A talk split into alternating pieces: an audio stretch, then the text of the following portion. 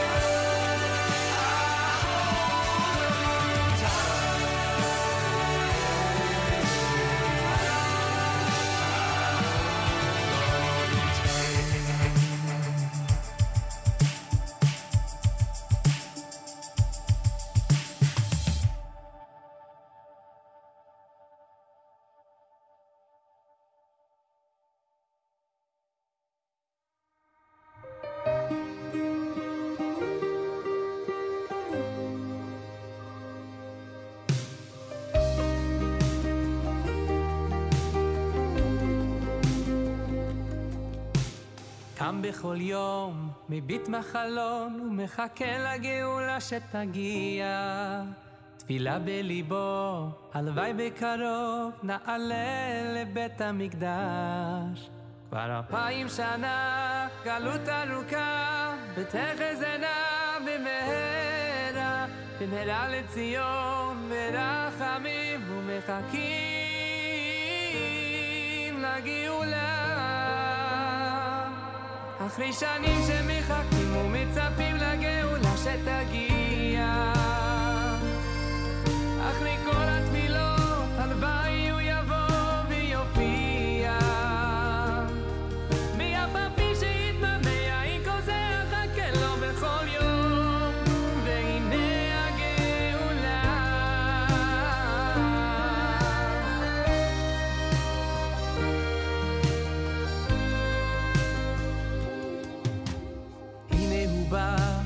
סוף הגיעה תקיעת שופר, כולנו שומעים, ושם נעלה, נעלה ונראה, ועולים על כנפי נשרים.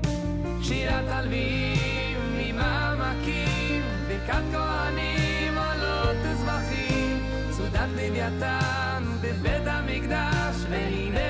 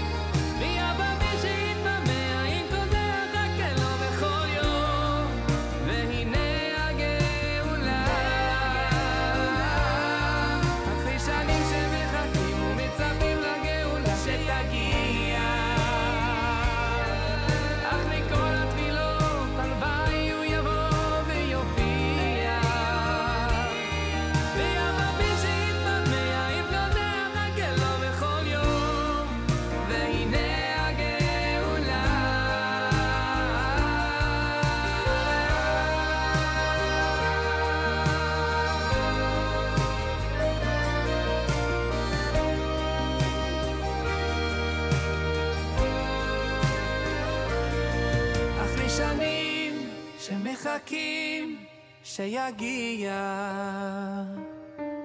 אחרי כל התפילות הלוואי הוא יבוא ויופיע, יפה פי שיתממע עם כל זה החכה לו, והנה הגאולה.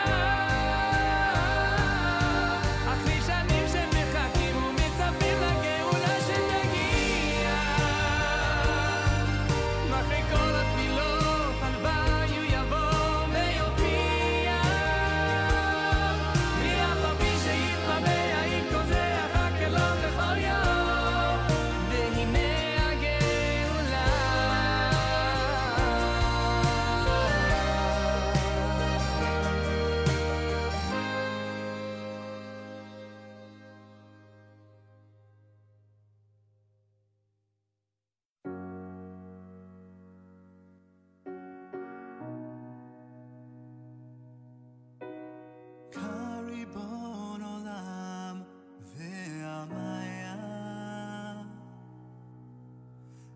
unto Malcolm Melech Malchaya.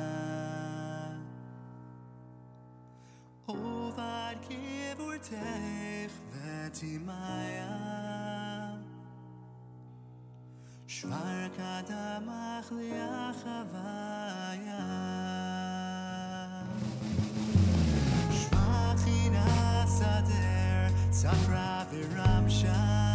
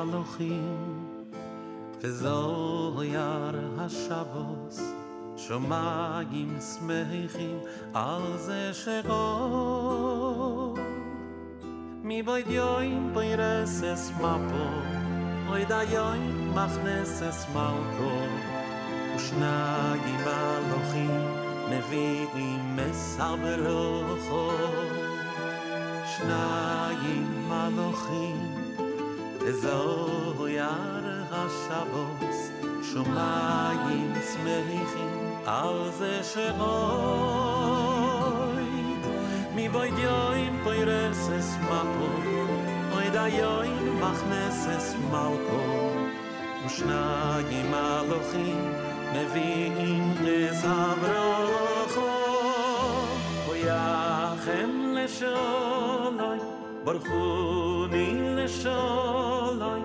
V'gimru Baruch L'shulchani Baruch L'tzeischem Shalom Malachei Shalom Megadol Megadol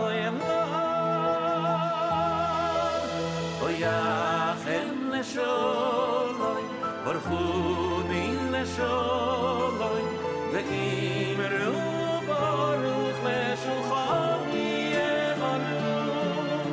Barchudin l'sholoi, malachei yasholoi, negato v'gato v'yeloi.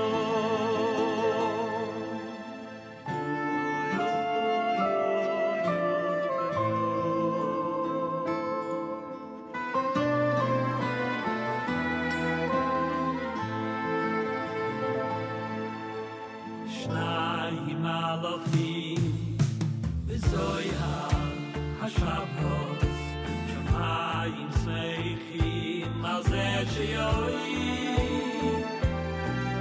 Nivoid yoim poires es mapo, oid hayoim machnes es malko. Ushnayim malachim nevidim es ha-Shabbos.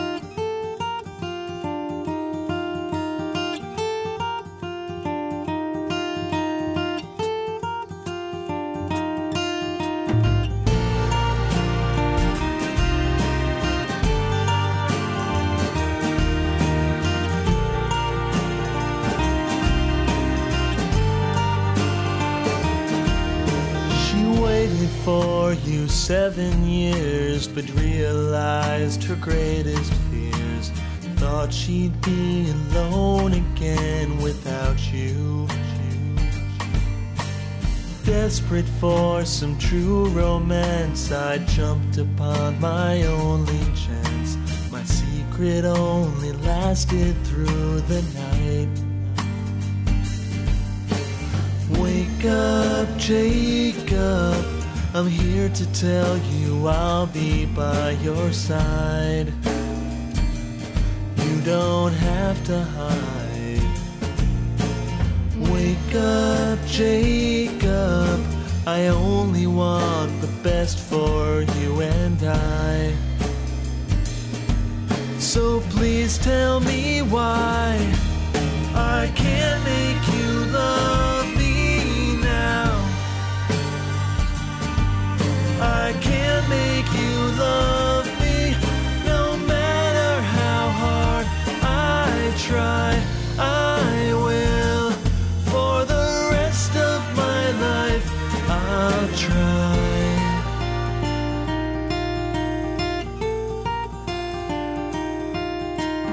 Waiting for the joyous day, I'd walk the aisle to find you waiting anxiously to see the one you loved. I hid my face, I didn't speak. Your eyes were bright, your hands were weak. How could I know it would not be enough? Wake up, Jacob.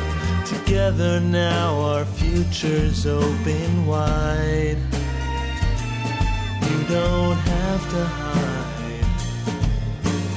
Wake up, Jacob. When I see your face, I start to cry. So please tell me why I can't make you love me now.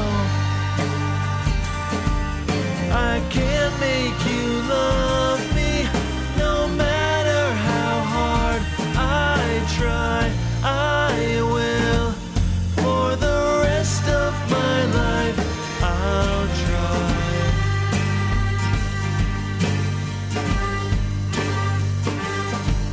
I gave you my children.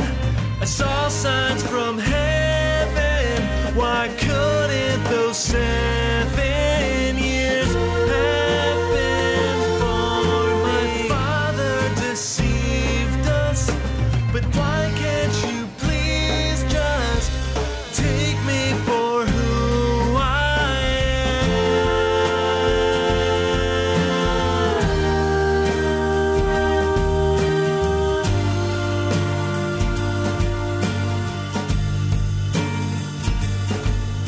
As we grow old, we've learned to deal with all the pain and plastic feeling, to be together, and yet I'm still alone. If each man kills the thing he loves, I'll pray each day to God above, that when I die, you cast the only stone. Wake up, Jacob, I'm here to tell you I'll be by your side. You don't have to hide. Wake up, Jacob, I only want the best for you and I. So please tell me why I can't make you love me. I can't make you love me, no matter how hard I try. I will, for the rest of my life, I'll try. I will, for the rest of my life, I'll try. I will, for the rest of my life, I'll try.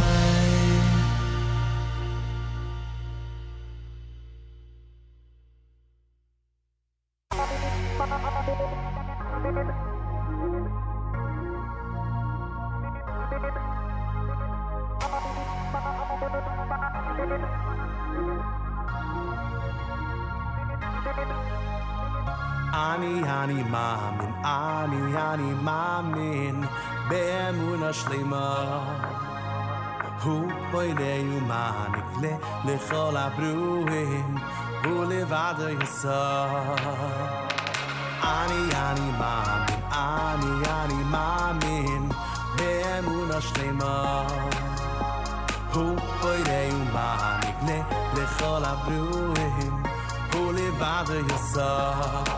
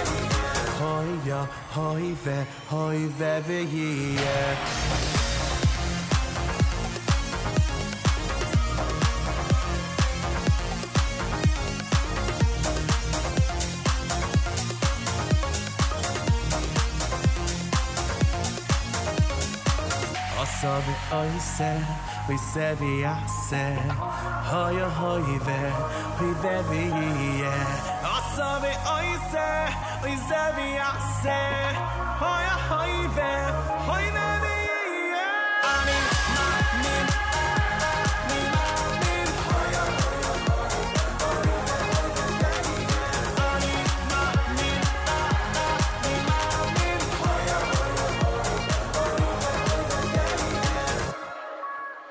JM in the AM, there you go. That's Ani Mamin done by Nachas here on a Friday morning, Erev Shabbos. Yoshi Fruchter with Leah's song. Zohar HaShabbos, Avrami Roth, Gershon Veroba's Avarachimim, that great classic. We spoke about that and a million other things with Gershon this week. Yair Rosenberg, who was in the studio earlier in the week with Curry Bone. Hinei HaGeula from Uri Davidi. You heard Cedars of Lebanon with Joseph, that's brand new. And, of course, Regesh. Modani opening things up, and we say good morning. Welcome to a Friday. Welcome to an Erev Shabbos. Welcome to the final Friday before Chanukah. That's right. Chanukah begins Sunday night. You can feel the excitement in the air, as the expression goes. It is a Friday morning, December the 16th, day 22 in the month of Kislev, the year 5783, Tavshin Pei Beis, Erev Shabbos, Parshas Vayeshev, with candlelighting time at 4:09 on this Erev Shabbos in New York. Candlelighting in New York, 4:09. Make sure you know when things start where you are. We'll bench Rosh Chodesh Teves. Rosh Chodesh Teves will be Shabbos and Sunday. That's right. We're going to have a Shabbos Chanukah Rosh Chodesh, and we're going to have a Sunday Chanukah Rosh Chodesh.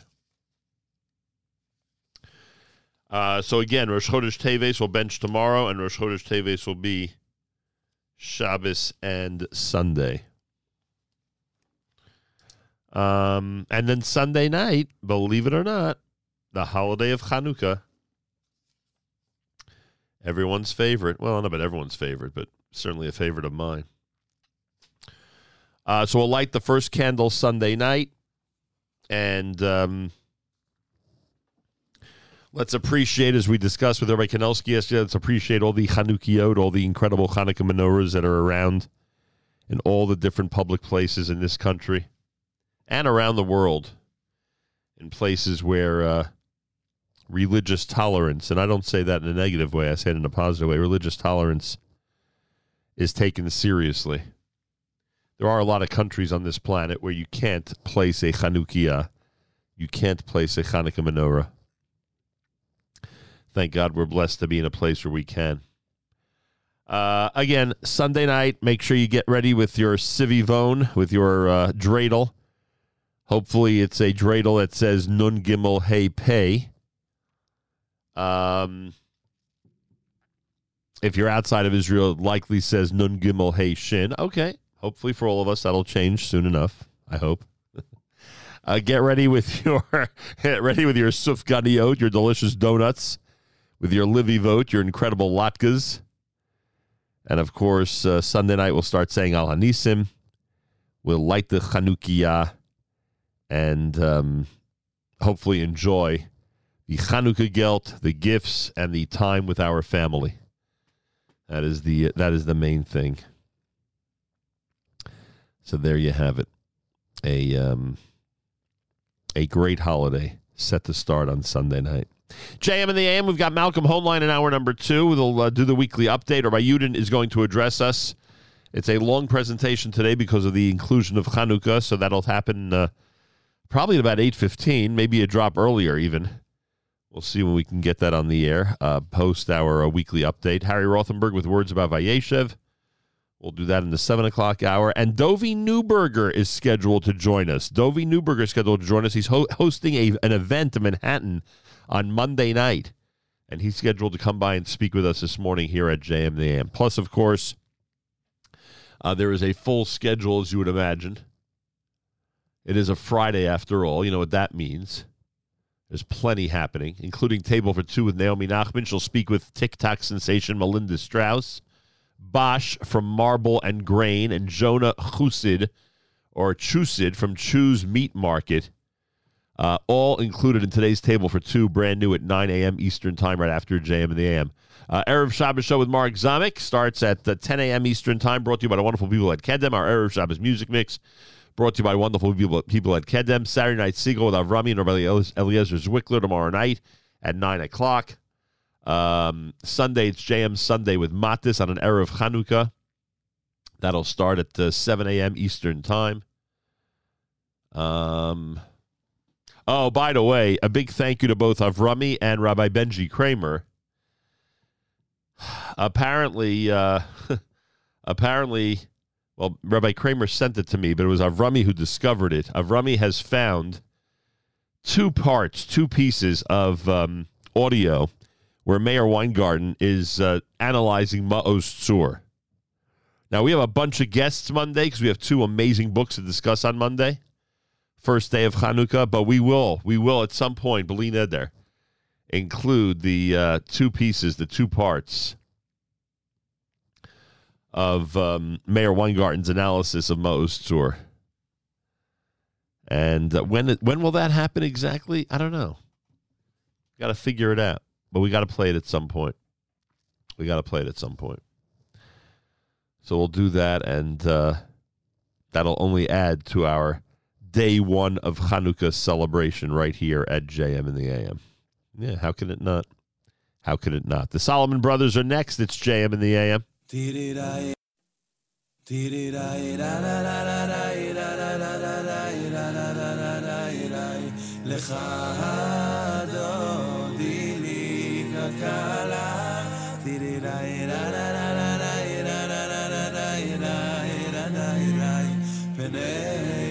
Shabbat nekabela Shamo vezacho b'dibu echad Hishmiyanu el ha-meyuchad Hashem echad u'shemo echad l'shem u'tiferet ve'litila Tirirayirara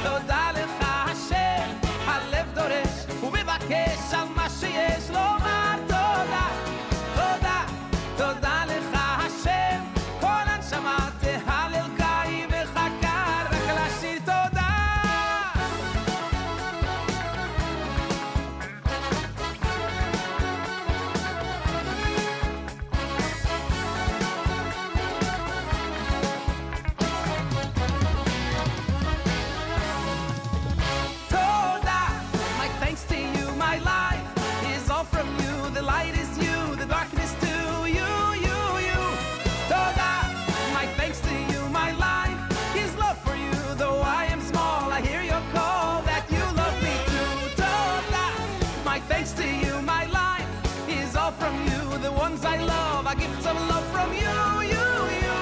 The tears I cry and join the friends that I enjoy. It's all your love from up above. No, I love you too.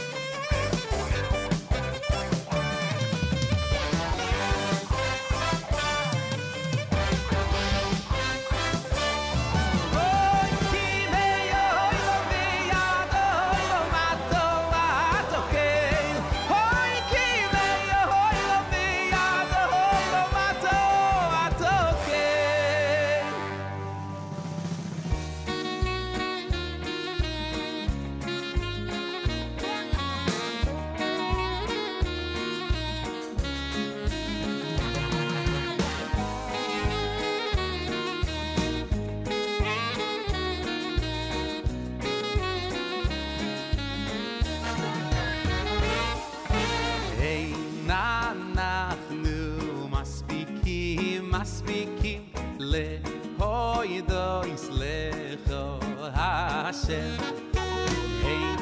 Ein anachnu maspikim Lehoi do islecho Hashem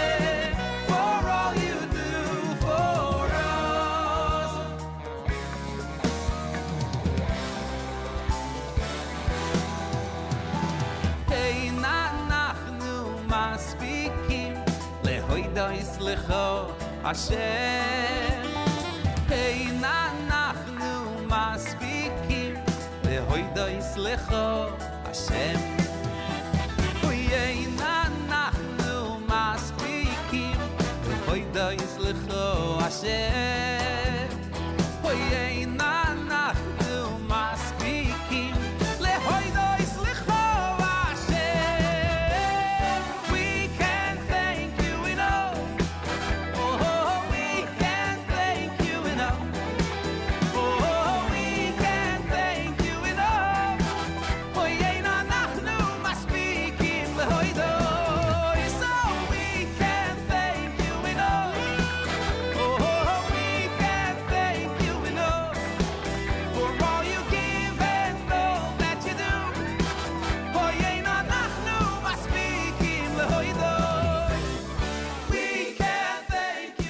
It's a brand new album entitled It Sounds Like Chanukah. Benny Friedman, a medley called Lahodos Ulahallel here at JM in the AM.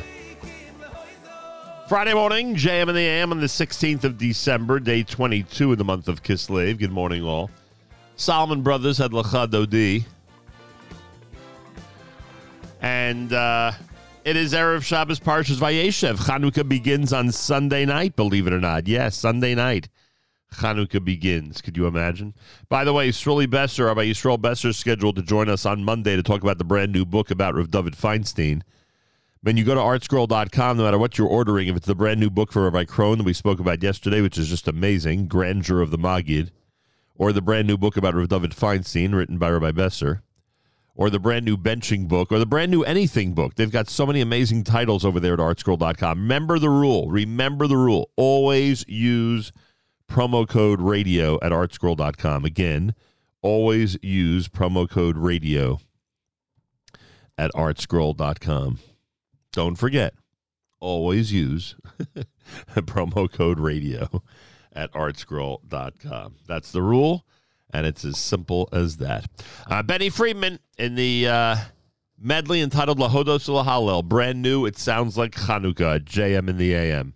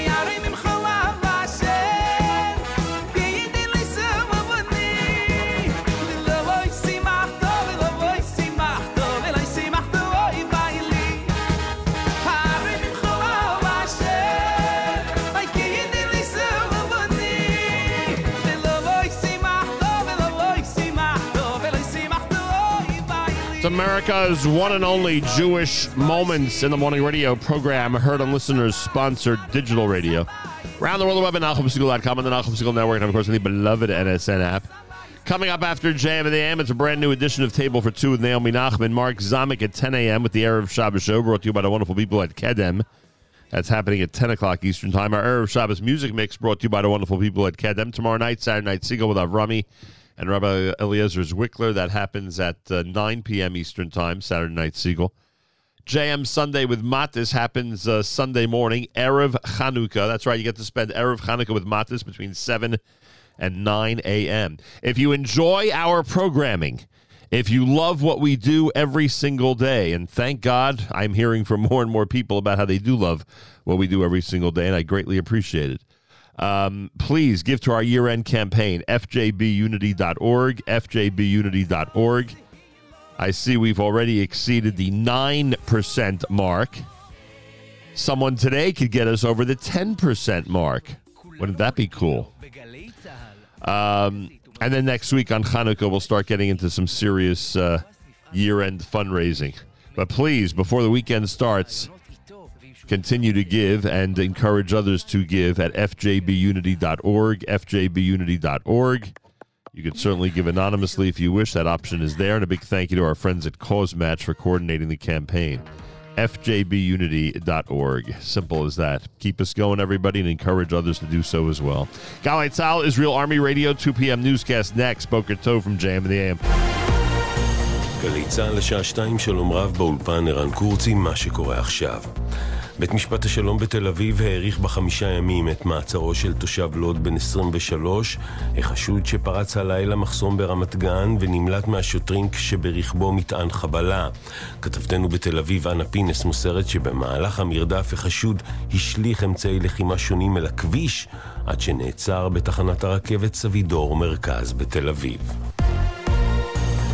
גינויים מכל קצוות הקשת הפוליטית, כולל המפלגות החרדיות, להתפרעות האלימה אמש בירושלים. במהומות נפצעה קשה מאוד עוברת אורח שנפגעה מפח אשפה גדול, שהמתפרעים דחפו במורד רחוב בר אילן, והיא מאושפזת בבית החולים שערי צדק כשהיא מורדמת ומונשמת. ראש העירייה משה ליאון קרא לגופי האכיפה לפעול נגד הפורעים, אך הדגיש כי לא מדובר בחרדים. כתבתנו בבירה, נועה ברנס, מזכירה כי המחאות פרצו בעקבות מעצרו של אברך, החשוד בהצתת חנות טלפונים המוכרת מכשירים שאינם כשרים. המלחמה באוקראינה, במתקפת הטילים של רוסיה הבוקר נהרגו שני אזרחים ותשתיות רבות נפגעו. עם הפרטים כתב חדשות החוץ עמית קלדרון. עשרות טילים נורו הבוקר לעבר תשתיות ברחבי אוקראינה, בין השאר גם על הבירה קייב, והובילו להפסקות חשמל נרחבות באזורים שונים. בנוסף, טיל שפגע בבניין מגורים בעיר קריביריה הוביל למותם של שני אזרחים ולפציעתם של 5 נוספים, כך לפי המושל המקומי. בחודשיים האחרונים פוגעת רוסיה שוב ושוב בתשתיות האנרגיה של אוקראינה כדי להקשות על אזרחיה להתמודד עם החורף. בברלין, האקווריום הגדול ביותר מסוגו בעולם התפוצץ והוביל לתוהו ובוהו בבירת גרמניה. המים מהאקווריום הציפו את הרחוב ומעט צוותי חירום שנקראו למקום נאלצו לסגור את הכביש הראשי. אורכו של האקווריום כ-15 מטרים ונמצאו בו יותר מ-1,500 דגים מסוגים שונים, כולם נשטפו אל הרחוב. התחזית מונן חלקית עד בעיר עם עלייה קלה בטמפרטורות והן גבוהות מהרגיל לעונה, מחר יוסיף להיות חם מהרגיל, ולזמני כניסת השבת, פרשת וישב, שבת מברכים לחודש טבת, בירושלים 3 דקות לפני 4, בתל אביב ב-4:18, בחיפה ב-4:06 ובבאר שבע תיכנס השבת ב-4:20, ולזמני צאת השבת מחר בירושלים ב-5:17, בתל אביב ב-5:18, בחיפה ב-5:16 ובבאר שבע תצא השבת מחר ב-5:20.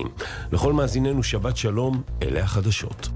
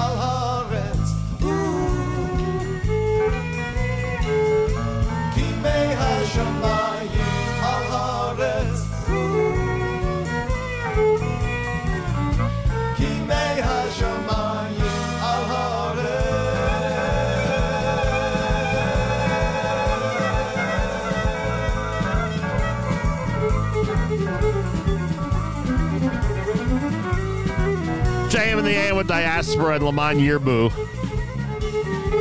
Friday morning, Erev Shabbos. Candlelighting in New York, 4:09. Make sure you know when things start where you are. Hanukkah is Sunday night. We'll bench Rosh Chodesh tomorrow. Rosh Chodesh is Shabbos and Sunday, which means we will have a Shabbos Hanukkah Rosh Chodesh and a Sunday Hanukkah Rosh Chodesh next week. Hope everyone's getting ready for the big holiday with Livivot, latkes with Sivivonim. Right? Is it Sivivonim? I guess. Dreidels with sufganiyot, donuts, and everything else you need for Hanukkah. A Chanukiah, your menorah. Set it up. Get ready. Spend the holiday with family and friends. It's probably the best part of the whole thing. If Feel free to comment on our app. Go to the NSN, Nachum Segal Network app for Android and iPhone, and comment away. Don't forget to support us by going to fjbunity.org and tossing in a year-end donation to keep us going. fjbunity.org. Again, fjbunity.org, and we thank you. Listener Tikva says, Shabbat Shalom, please pray for Rav Drukman. Rav Drukman is 90 years old. He is not in good health. He needs our prayers. Harav Chaim Meir ben Milka. Harav Chaim Meir ben Milka. Rav Drukman. We pray for his speedy recovery. Rabbi Cash says, a good Erev Shabbos Zaydi Nachum. Well, that would be Saba. I'll give a shout out to the Cash Carpool on the way to Boca Raton. Hey, Cash Carpool, thanks for tuning in. Thanks for listening to JM in the AM. Listener Judy Landy, a good Erev Shabbos Nachum. Please play Leiv Tahor's, the Rosh Chodesh benching song they dedicated to Lobo, since tomorrow we bench Rosh Chodesh. Yes, we'll do that next. It's a good idea, Judy Landy. We'll do that next. Listener B says, I got my Hanukkah present early. Ralph returned and surprised me this morning returning from Israel. Welcome home, or did he leave home? Hey, we know the answer to that. But that's amazing that Ralph is back. Maybe Mr. Chairman and I could have a little Hanukkah lunch next week at some point. That would be nice. And it was great seeing Ralph in Israel. I've been with Ralph, and he's been with us. He's such an important part of our support and backbone here at JM and AM, the Nachum Segal Network. We've been together in Dubai. We've been together in Florida. Been together in New Jersey. Been together in Jerusalem. It was great to have him there in Jerusalem last week as part of our event and as part of our great programming. Thank you, Ralph, and welcome back to the United States. Enjoy the Young Israel of East Brunswick bright and early tomorrow morning. More coming up. It's Friday. It's Erev Shabbos, and in a way, Erev Hanukkah. Hanukkah begins Sunday night, and you're listening to JM in the AM.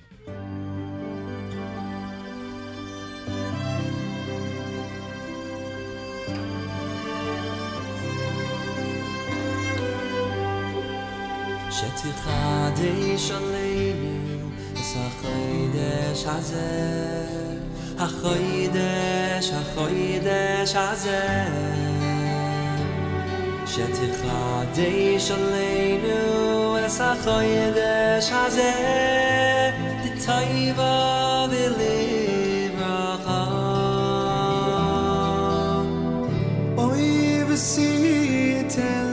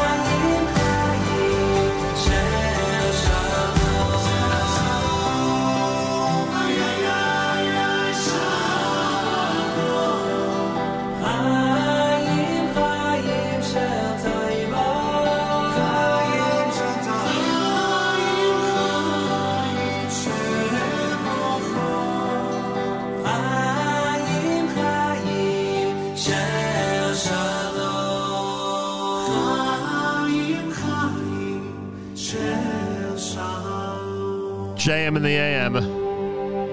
By request, Leif Tahar with Birchas HaChodesh here at JM in the AM. That is quite a song, to say the least. Dedicated, of course, to the memory of Lobo, who we remember so fondly. If he was around, he'd probably go on the air with me at some point over the next couple of days and encourage everybody to give and support JM in the AM and the Nachum Segal Network. He was one of our amazing supporters. fjbunity.org, fjbunity.org. Those of you who want to help us out and keep us going, give a generous donation. fjbunity.org, fjbunity.org. By the way, when I was in Israel, so the Abelow family was a very big presence, Baruch Hashem, at our event last week. And many of you know, I mean, Avi Abelow obviously has been on this show, and I know him and his wife for God knows how long. And his parents, Debbie and Dr. Peter Abelow, are two people who mean so much to all of us in the Segal family, but especially me. I wasn't kidding when I said last week that he is partly, meaning Dr. Peter, is partly responsible for who I am. Anyway, I was made aware of the fact that our dear friend Dr. Peter Abelow is co-creator of a website, Israel is Beautiful. If you go to israelisbeautiful.com, you will be thrilled to see just how beautiful Israel is. So kudos to Dr. Peter Abelow and his co-creator. Again, it's israelisbeautiful.com. I mean, simple as that, israelisbeautiful.com. Check it out. You'll be glad you did. That I could tell you. Really, really nice. Today we are dedicating our the music in our broadcast and the Divrei Torah of our broadcast in honor of listener Ruvain Brick's mother's 12th yahrzeit. Her yahrzeit, her 12th yahrzeit is today, Chaf Beis Kislev. So we are dedicating our broadcast, essentially, to her memory this morning here at JM in the AM. And I want to thank the Brick family for their donation. It's much appreciated. Chana Leah Bas Meir Halevi. Chana Leah Bas Meir Halevi. That's the name. And again, we thank Ruvain Brick and the Brick family. And we are dedicating this morning's show to Chana Leah Bas Meir Halevi. And that includes, by the way, Harry Rothenberg's segment about Parshas Vayeshev, which we're going to do in just a moment here in at JM in the AM. So we'll have that for you in a second. I again welcome listener Ralph, our chairman, back to the United States of America. Apparently, according to the information on our app, he surprised his wife, Bea, by arriving this morning. And we welcome him back and wish both him and Bea a very, very wonderful Shabbos. Oh, and I mentioned the Young Israel of East Brunswick, and B says that's where Ralph went directly from the flight for davening this morning. So he didn't have to wait till tomorrow to check out the Young Israel of East Brunswick. He's there today. And there you go. Another person who is back in town, so to speak, back in the U.S. after her visit to Israel is listener Sina. And I got this note. I apologize, it's a day late, but I got this note. It says, happy birthday to my delicious grandson, Aryeh Leib Gifter of Staten Island, who turned 5 this week. Aryeh Leib, you're such a special boy. I can't wait to see you next week and spend time with you over Hanukkah. And a huge birthday shout-out to my numero uno son-in-law, Rabbi Yaakov Gifter, who also celebrated a birthday this week. We will not say what number. Yaakov, I wish you good health and abundant hatzlacha in all your work. And I always say, thank you so much for all the nachas. I can never have enough. With much love from Ema, Bubs, that listener Sina.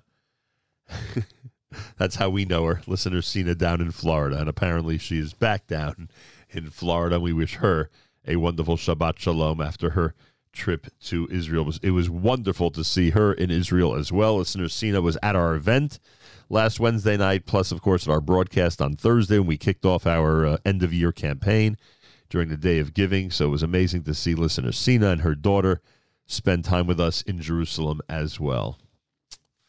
A lot of good people out there we get to spend time with. Harry Rothenberg has something to say regarding this week's Parsha of Vayeshev. Here he is on a Friday morning Erev Shabbos at JM in the AM. We dedicate his words in the memory of Chana Leah Bas Meir Halevi, whose 12th yard site is today. Many people have the custom when they make Kiddush on Shabbos to hold the cup on their palm, sometimes flat, sometimes with their fingers around the bottom of the cup, but the cup rests on the palm. Why? Some say that the source is this week's Parsha, because in the wine minister's dream he explains how he placed Pharaoh's cup on Pharaoh's palm. So apparently that's the way a king holds a cup. So when we're raising that cup for Kiddush to sanctify God, the king's name, we hold it in the royal fashion. But still, why does the wine minister get that merit? Couldn't we have had another scene with one of our great ancestors, Avraham or Moshe or somebody, holding a cup on their palm? Why do we learn it from the wine minister? To answer that question, I want to ask you a different question. What did Yosef see in the wine minister's dream that caused him to interpret it favorably and tell the wine minister, in 3 days, you'll be back in your position, versus the dream of the baker whom Yosef told, in 3 days, you're going to get killed? Look carefully at the two dreams. In the wine minister's dream, he's holding Pharaoh's cup in his hand, and he's squeezing the grapes himself into the cup, and then he's placing the cup on Pharaoh's hand. The guy is sleeping, having a dream. Often dreams are products of what we were thinking about during the day. This guy is sleeping and dreaming about serving his master, carefully holding the cup, squeezing the grapes himself. He's not delegating the responsibility, placing the cup carefully on his master's hand. That's a good servant. 3 days, he's going back to his position. Now look at the baker's dream. The baker's got these fancy baskets. Pharaoh's food is in them. Instead of holding them in his hands, protecting Pharaoh's food, or covering them, also protecting Pharaoh's food, he's got the baskets on his head, and birds are pecking at Pharaoh's, his master's food. That is not a good servant. Off with his head. So the wine minister is a very, very loyal servant, even in his sleep, dreaming about serving his master. And in fact, at the Passover Seder, one of the reasons for the 4 cups of wine is that they correspond to the 4 mentions of the cup of Pharaoh in the wine minister's dreams and in Yosef's interpretation. That's a guy who's teaching us how to serve a master. On Passover, we celebrate our freedom, but not freedom to do whatever we want, freedom to serve our master, to serve God. Maybe it's the same answer for the Kiddush cup. When we hold that cup up to sanctify God's name, we want to think of ourselves as very loyal, faithful servants, always thinking about how we can improve, even in our sleep, dreaming of ways to be better servants to our Father in heaven. Thank you, Harry Rothenberg. JMM, Friday morning, Erev Shabbos. Hanukkah begins Sunday night. It's Erev Shabbos, Parshas Vayeshev, candlelighting in New York, 409. We will bench Rosh Chodesh tomorrow. Rosh Chodesh will be Shabbos and Sunday. We will have a Shabbos Hanukkah Rosh Chodesh, and we'll have a Sunday Hanukkah Rosh Chodesh next week. Dedicating this morning's show to Chana Leah Bas Meir Halevi, Ruvain Brick's mother, whose 12th yard site is today. And, of course, Malcolm Hoenlein is coming up. Rabbi Yudin is coming up.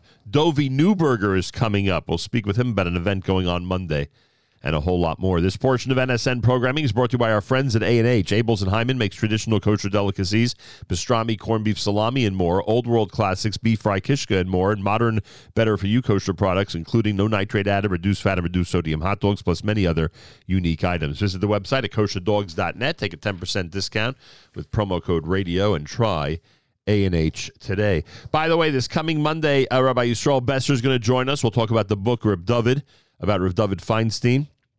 We have a couple of books we'll be featuring this coming Monday. Our friends at ArtScroll.com remind you that whenever you buy anything, new, classic, sets, other items, whatever you buy at ArtScroll.com, make sure to use promo code radio. When you do, you get a nice discount plus free shipping. Every time you use promo code radio, nice discount and free shipping. Check out Rabbi Krohn's brand new book. We spoke about it yesterday, The Grandeur of the Maggid. That's a great gift. The brand new Rav David book. All these are great gifts. Check it out, artscroll.com. Make sure to use promo code radio for major discounts and free shipping. You'll be glad you did. That I could tell you. You'll be thrilled that you did. Let's see here. Tomorrow night, our friends at the Young Israel Talmud Torah of Flatbush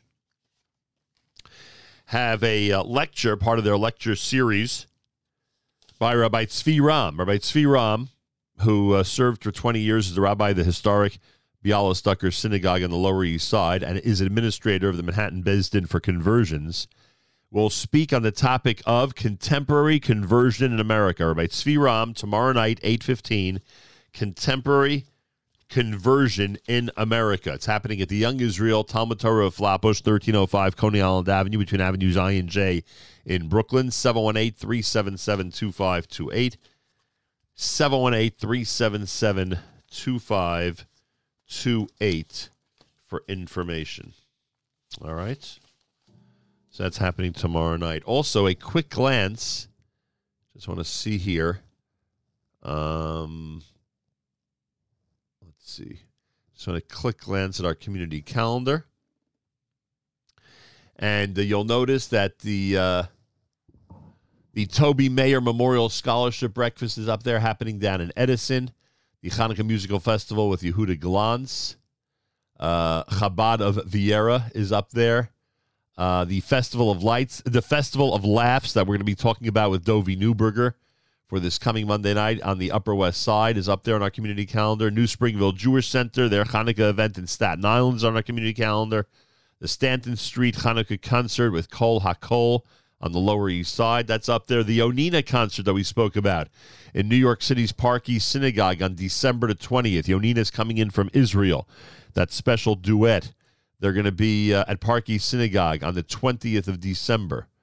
That's up there on our community calendar. Moshav Band, live at Brooklyn Maid, is going to be happening on the 29th. That's on our community calendar. If you want to get an event in our community calendar, send it to Avrami, AF at NachumSegal.com, AF at NachumSegal.com. For information about any of the events I just spoke about, go to the community calendar section of NachumSegal.com, NachumSegal.com/community-calendar, NachumSegal.com/community-calendar. Please participate in our year-end campaign and support the work of JM and AM and the Nachum Segal Network. Go to fjbunity.org and place a donation there when you can. I hope sooner rather than later. Again, it's fjbunity.org. Keep us going for yet another year here at JM and AM and the Nachum Segal Network. fjbunity.org. fjbunity.org.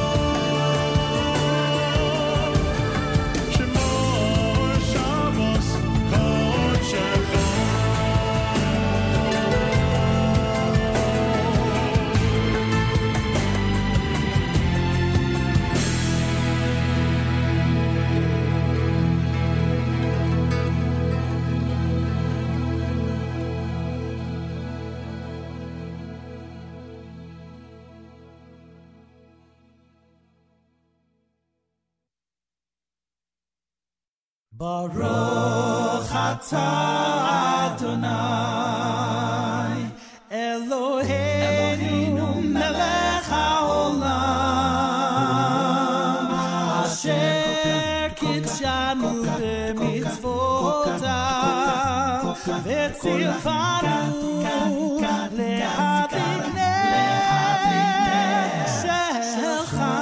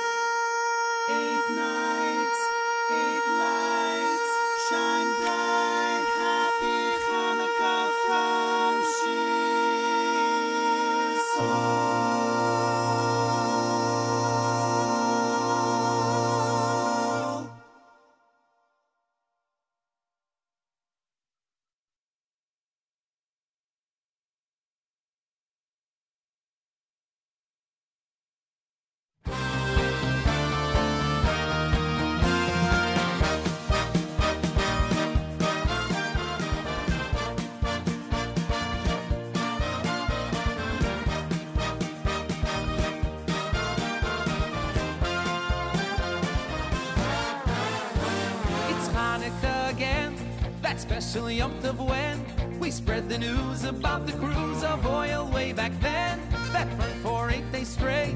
It's hard to computate, so now let's count the exact amount of nights we celebrate. Then let's sing 1, 2, 1, 2, 3 for the menorah sparkles at the window at the door. 5, 6, 5, 6, 7, 8. This is the way we celebrate. 1, 2, 1, 2, 3 for the menorah sparkles at the window at the door. 5, 6, 5, 6, 7, 8. This is the way we celebrate. Come children, gather near, let's sing it loud and clear. We'll count the light with all our might for all the world to hear. As proudly as can be, so everyone can see. Let's count it out, cause there's no doubt Hashem is watching me. Now let's sing 1, 2, 1, 2, 3, 4. The menorah sparkles, getting rid of the darkness at the window, at the door. 5, 6, 5, 6, 7, 8. This is the way we celebrate. Oh.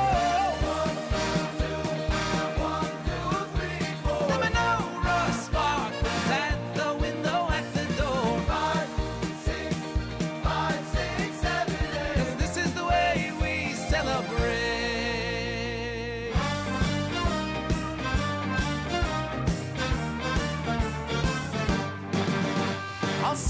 I'll sing you a song about Hanukkah. I'll play you the tune on my harmonica.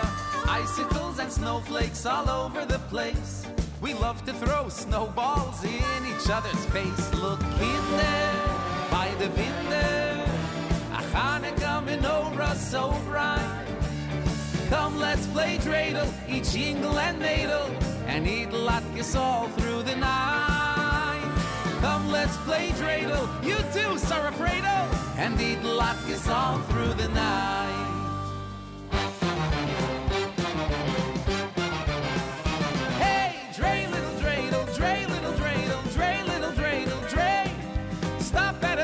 Stop at a gimel, stop at a hay, but not at a shin, or I will have to pay.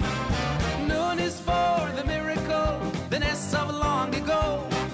If I don't see a miracle, I'll soon be out of dough. So, dray little dreidel, dray little dreidel, dray little dreidel, dray little dreidel, dray. Stop at a noon, or stop at a gimel, stop at a hay, but not at a shin, or I will have to pay. Gimel is the letter that I really like to see. If I don't see a gimel soon, I'll file for bankruptcy. So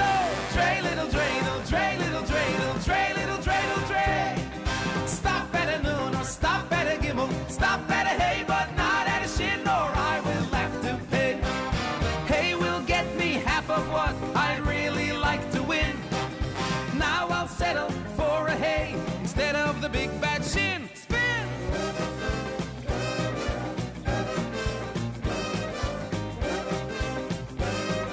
Stop at a hay, but not at a shin, or I'll have to pay.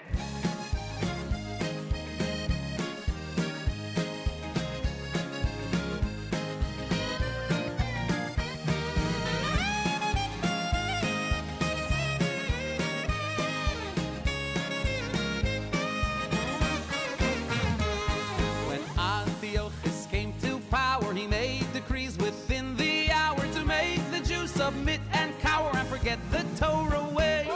The Greeks defiled all the oil, but the Jews they searched with grit and toil. They found a pure jug in the soil, and it burned for 8 days straight. Now we eat lots and lots of latkes, cause it's that time of year. Lots and lots of latkes, cause Hanukkah is here. Lots and lots. I mean, is the line from that song the big bad shin? That is the line from that song as far as I'm concerned. Benny Friedman, brand new from It's Chanukah Again. Or I should say the medley is entitled It's Chanukah Again. From the album It Sounds Like Chanukah. It's not even the track that has dreidel in its title. And it's such an amazing dreidel song. Sheer Soul before that with the funky Chanukah, if you will. Droy Yikra, done by Leif Tahar. And here we are on a Friday morning, Erev Shabbos at JM in the AM. Dedicating this morning's show to Chana Leah Bas Meir Halevi. That's Ruvain Brick's mother, whose 12th yard site is today. Chana Leah Bas Meir Halevi. Reminder, Chanukah begins Sunday night. It's Erev Shabbos, Parshas Vayeshev in New York. Candlelighting is 4:09. Make sure you know when things start where you are. 4:09 is candlelighting time. Also, well, bench Rosh Chodesh tomorrow. Rosh Chodesh Teves will be Shabbos and Sunday, which means we will have a Shabbos Chanukah Rosh Chodesh and a Sunday Chanukah Rosh Chodesh. And we'll remind you about that all week long, that's for sure. Again, it begins Sunday night. Get ready for the big holiday, everybody. It is always wonderful and incredible, especially when you get to spend it with family and friends. I want to thank our friends at JewishWorldReview.com. JewishWorldReview.com, if you'd like a resource, if you'd like a website where you could print out thousands of articles before Shabbos and become even more educated about Israel and the Jewish world, we highly recommend JewishWorldReview.com. Again, JewishWorldReview.com. Rabbi Yudin has quite a long presentation today for Shabbos and for Chanukah, so we're going to get straight into our weekly update with Malcolm Hoenlein. Malcolm Hoenlein is vice chairman of the Conference of Presidents of Major American Jewish Organizations, with us Friday mornings for the weekly update at JM and the AM. Mr. Hoenlein, welcome back to JM and the AM. Thank you. Good to be with you. Getting ready for Chanukah, huh? Sunday night. Absolutely. Absolutely. We'll get a real big build-up. Yeah, big build-up is right, especially in Israel. Apparently, they've been, I mean, it was great to see it when I was there, how they're basically displaying and eating donuts for the entire month of Kislev, and that's the way it should be done.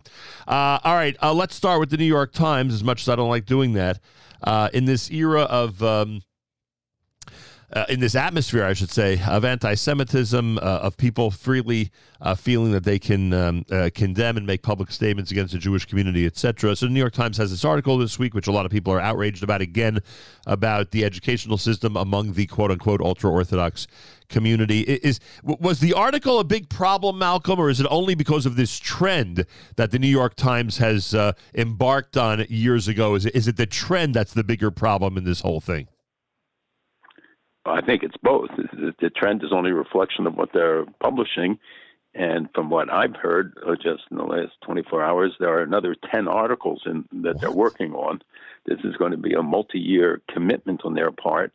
And it is the most amazing demonstration of bias that one can imagine in the newspaper, and that they can get away with it almost with impunity is incredible. And that despite the protests and people say that people should go to the Times, they're completely indifferent to it. And it's you can't even boycott it anymore because very few people get a subscription to it. Right. And they operate with little impunity, and it's disgusting. There's room for criticism, and there's legitimate criticism in this regard, but that may be found. But none of this is legit. This is clearly a campaign, and I don't know at this point what the community can do. I mean, people can pick it there. They don't care. They like it. And I would say even that it draws attention to them. I mean, you remember practically every encounter between the Jewish community and the New York Times in recent memory. I mean, has it always been this way, or is it only recently that this indifference has been displayed by them? Well, it's the hostility that they're demonstrating. I wish they were indifferent and just leave us alone. No, but I'm saying when Jewish leaders or organizations react to it, you're saying that now they just don't care. Was there a time when it actually worked, when it actually helped, when you could sit down with them and have a discussion? At times, and they would never make a confession on the moment, but they would, you would see some change in tenor. But they're covered, whether it's Israel, whether it's Jewish communities, whether it's other things, and it's being fed by people as well. That and this indifference, I don't remember.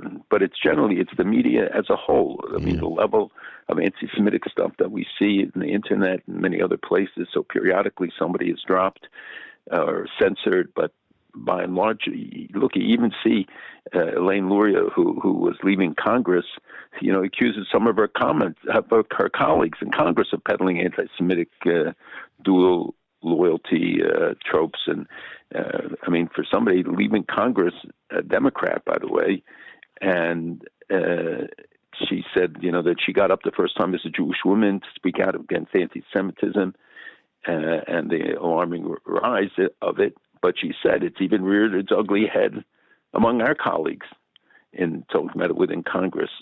And so there's no area that seems to be immune to it. And the New York Times is feeding this in really terrible ways.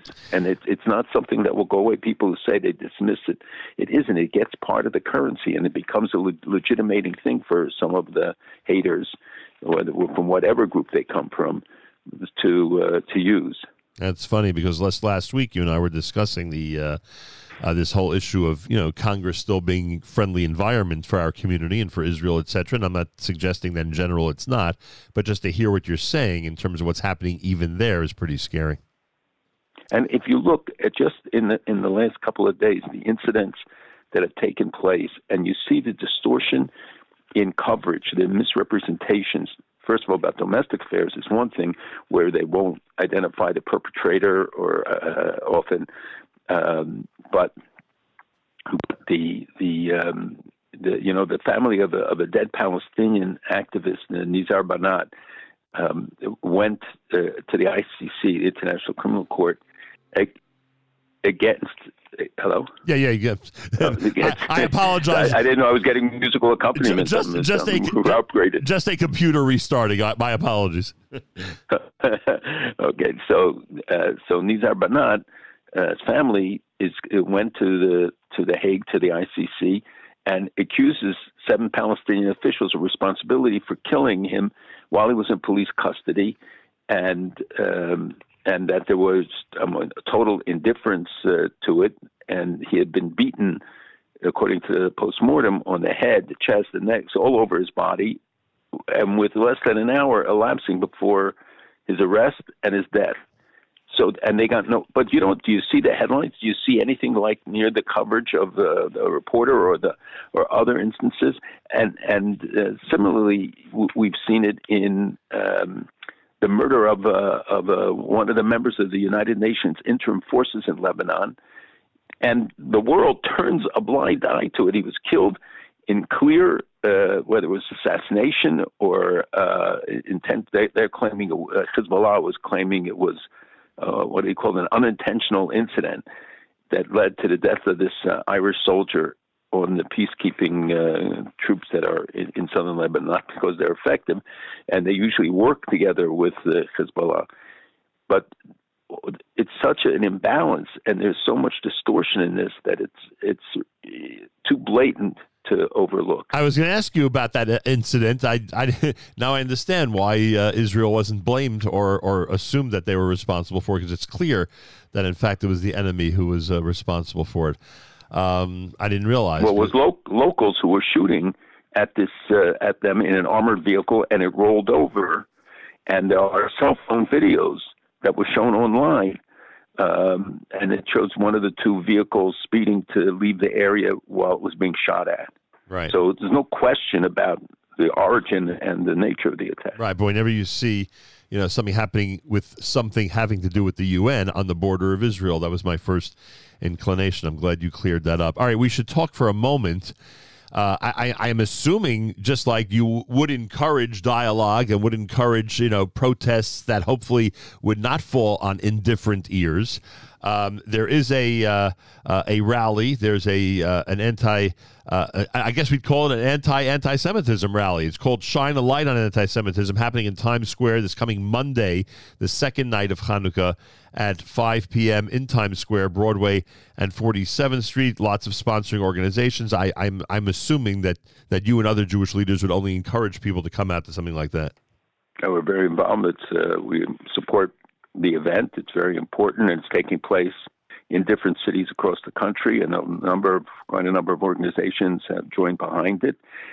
They did it last year for the first time, and as you see, it's also a vehicle to get a message out to people generally, and the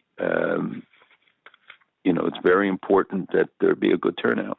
100%. I also want to mention, and I know this is in the future, we'll have a chance to talk about it, but someone pointed out to me that on November the 18th, there were two people arrested at Penn Station after one of them posted threats to attack a shul the next day. And apparently one of them is still being held in jail, and the other one was released without bail. And on February the 1st, there's going to be a courtroom date for them on Center Street near City Hall at the Criminal Court Building. So again, if people can set aside some time to actually attend that, that's important as well, right? I think it's important, and I think when you have guys, judges, taking actions as they did to release somebody back into the community where he was carrying out the attacks or alleged attacks, maybe picketing the judge and where he is or where he lives or where his office is or something, as long as they're peaceful and constructive, I think we have to start exposing those who are doing this revolving door justice. We see some of the officials now are backing off of it and recognize that it's a threat not just to our community but to every community. But it's simply outrageous that this could happen. And by the way, I just want on the other subject, sure. You know, that the UN ambassador is going to show proof that most of the Palestinian minors who were killed were all people with ties to terrorist group. It's like the lawsuit that Al Jazeera is bringing over the killing of the reporter, and the person, the quote eyewitness, turns out to be a member of the terrorist organizations. And that's a credible presenter, and it permeates everything. And when the UN calls the death of a Palestinian shocking, I mean, they don't have a clue. They don't understand. They don't go into the information. This is about Chana Leah, who was on a Jenin rooftop, but was standing next to terrorists who were shooting. And this is, and with the daily attacks that have been taking place, and more than 20 Israelis killed in attacks this year, you know, it makes it all the more outrageous. And when there's anti-Semitic attacks here, and we have to be careful, because sometimes, as a recent case, it was actually some Jewish youth who were engaged in some mischief that that ended up in a perception of an anti-Semitic attack. Boy. But most of them are, and we have to be responsive to it. Boy, that episode about the rooftop takes the term human shield to another degree. You know, it's one thing when they're you know, utilizing school buildings and hospitals. And forcing Israelis to decide whether to bomb those areas. But when they're literally standing next to kids, right, when they're literally carrying out their terrorist operations next to kids. And if I could just add to it, that there's another study that just came out, the IDF just released, showing that terror, that the organization, something that won't be new to you or your audience, but to most people, that 3 schools are with over 1,000 students in Hamas territory. They intentionally put there the rocket launchers, and they're releasing the photos showing the installation of the rocket launchers after, you know, we hear all the defenses of the schools and that, you know, UNRWA, and I heard even from UN officials in the last 2 weeks, And it's ridiculous. The only good news we have is the removal of Iran from the Commission on on Women. When did the UN get a little bit of a backbone? Or was that you know just... what? Sometimes it becomes too blatant that even the UN can't justify ignore it. Oh, but come and on. Justify it. But it would never... When the women are doing the demonstrations and all of this stuff, it's unbelievable. Oh, so if not for what's going on in Iran now with the quote-unquote women's part of the revolution, it may not have happened. They may not have rescinded it. They didn't do it before that, and we protested every year. Look how they mistreated women and all the restrictions and everything. That's a good point. And and they didn't do it. But when they publicly execute an innocent guy, and they hung him from a crane so in such blatant disregard for any standard, and they claimed that he allegedly stabbed two members of the paramilitary force. Because of the forces killing of protesters. He was arrested, and he's one of thousands, maybe tens of thousands, who have been arrested from the demonstrations. And it's already the second execution of somebody from the demonstrations. But more than 500 people were executed in Iran this year, which is the highest of any country in the world. Hello? Where are the reports? Where do we see the support that should be going to all these people who are risking their lives, constantly demonstrating, speaking up? Well, the one this week was just horrifying, and there was some media coverage of it. And I wondered, I asked you a similar question last week. I'm so curious about it. Does it deter the protesters because of the fear, or does it encourage them? Like, what is their reaction to it? Encourages more demonstrations. They have not been able to it's very well paced, the demonstrations, and the authorities have not been able to wipe it out, even though the Basiji and others have been more active. The warnings are more blatant. The actions, as we see in this case, they think that this is going to deter it. They're making a mistake, and the people can't pick their own lawyers, and they don't see the evidence against them in the cases. We could spend a whole show talking about just the violations of law and the nature, how they introduce religious messages and undertones to the prosecutions of these people. This is, and then they make up the stories that they were engaged in all sorts of terrible activities. But to hang somebody like this and to be engaged in these activities, there's no deterrence from them. We don't see the West rising in defense of these people, even though some more, and the U.S. has made some better statements, but still it's nowhere near what we should be doing. That's why I wonder, and you speak to some of these leaders, I wonder what they would say their end game is, meaning the protest leaders, and without that great support of the West, I wouldn't say they're being completely ignored, but you described it well, this lukewarm support of the West. Is that goal even achievable? What would they say is the end game, by the way? Are they looking for a full revolution? What are they looking for? Ultimately, regime change, and that some of them say it, but they don't say it outright, because then it'll be termed to be a revolution against the government. Right. So this way, they're demonstrating for their rights. The women have been leading the fight, and there will be some adjustment. But the reports, as I said, I think last week, when the first report came out about disbanding the morality police, who were blamed for the death of the woman, the original death, but it is not true. They didn't disband it. They may reorganize, but they continue to press, and the processes have continued in every way, and the nature of the response now, and rallying the people, saying that this is a war against Allah, and all the things that they're doing, and the fact that they're reverting back to this kind of a public execution is they're misreading the crowd. Yeah, hard not to agree with that. What's the significance of significance? I get the significance, because you always want to bring people to justice who are responsible for murder. But all these years later, the Lockerbie bombing of 1989 now has a suspect that's being held by American authorities. What can you tell us about how the United States pulled this off this week? Well, they've known this guy, and they've traced him for all the years. They finally were able to arrest him in Tunisia and in Libya. And, you know, there's no statute of limitations, I think, when it comes to this kind of a murder or terrorist attack.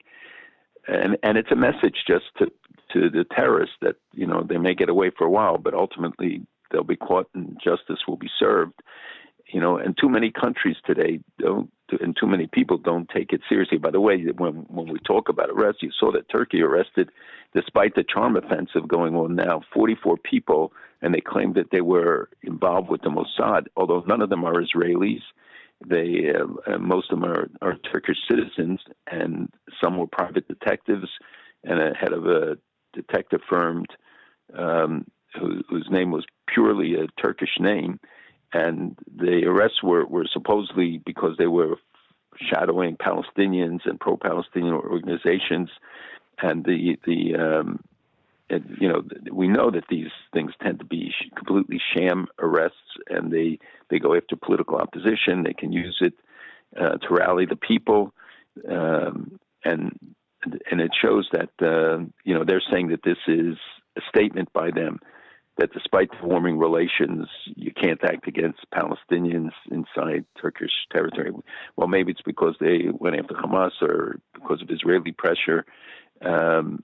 You know, you remember the case of the Israeli couple last year that were arrested for taking a picture outside one of the palaces, and they were ultimately released. But 44 is a big number. When I saw that, I was like, wow. Yes, you know, it is a big number. That's like, that's so like an entire... I'm sure they have long lists of people there waiting. That's an entire spy network.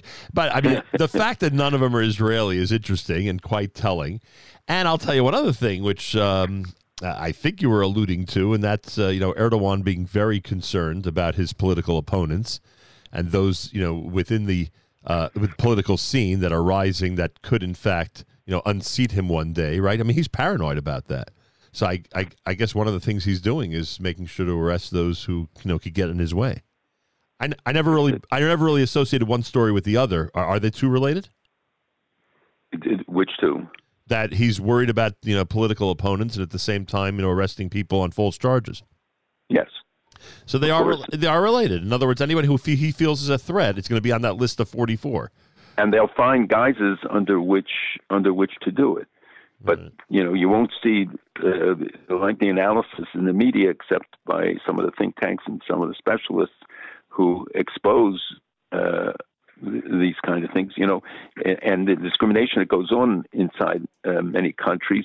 There's an interesting report that came out that shows that the only country where the Christian community is increasing is Israel, the only one.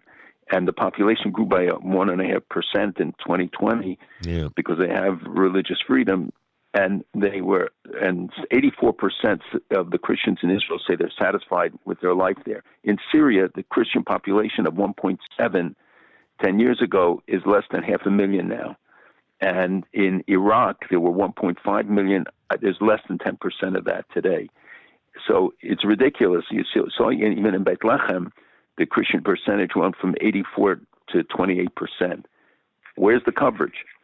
Where's the noting the positive story that the growth of the community in Israel, let alone covering the fact that 3,000 Palestinian children had heart operations in Israel at the expense of the Israeli government, 3,000 in the special heart program that has been really remarkable, and also kids from other countries as well.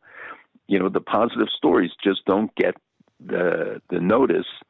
Even the UAE and Israel signing the free trade agreement got some coverage, but hardly reporting that the trade is already at $2 billion and growing. Is Israel the only country where the Jewish population is growing as well? It is probably the only country. I mean, we certainly see that in Europe, Jewish communities aren't growing, and overall in America, the birth rate amongst Jews is not replacement, except in the Orthodox sectors, and in the birth rate in Israel in all sectors continues to rise, and it's really quite a remarkable statement on the part of people who are not even necessarily conscious of it, but they have the highest birth rate amongst the developing countries. You know, speaking of miracles, by the way, and I know that Hanukkah is a good time to talk about miracles. Just give me 30 seconds on this. Yesterday, someone calls me from Israel panicking that he's on the road and will not make a minyan for Mincha. And his wife next to him says, you know what's going to happen? We're gonna be driving, and in a few minutes it's going to be sunset, and there'll probably be people somewhere near us trying to form a minyan. Anyway, a few minutes later, right before Shkia, there are 30 people on the side of the road making a minyan for Mincha. And I'm saying to myself, this is a miracle. This is a miracle. This whole state of Israel thing is a miracle. The fact that this is happening in the state of Israel is a miracle. I know that I'm overreacting to a pretty simple story, but I think you get my point. It's not simple at all. It's absolutely, and we should celebrate all these things and point it out. You know, if they think there's some deficiency, they all jump on it. But that's true. It is something to be celebrated, especially as we start the holiday of miracles this coming Sunday night. It's America's one and only Jewish Moments in the Morning radio program, heard on listeners-sponsored digital radio.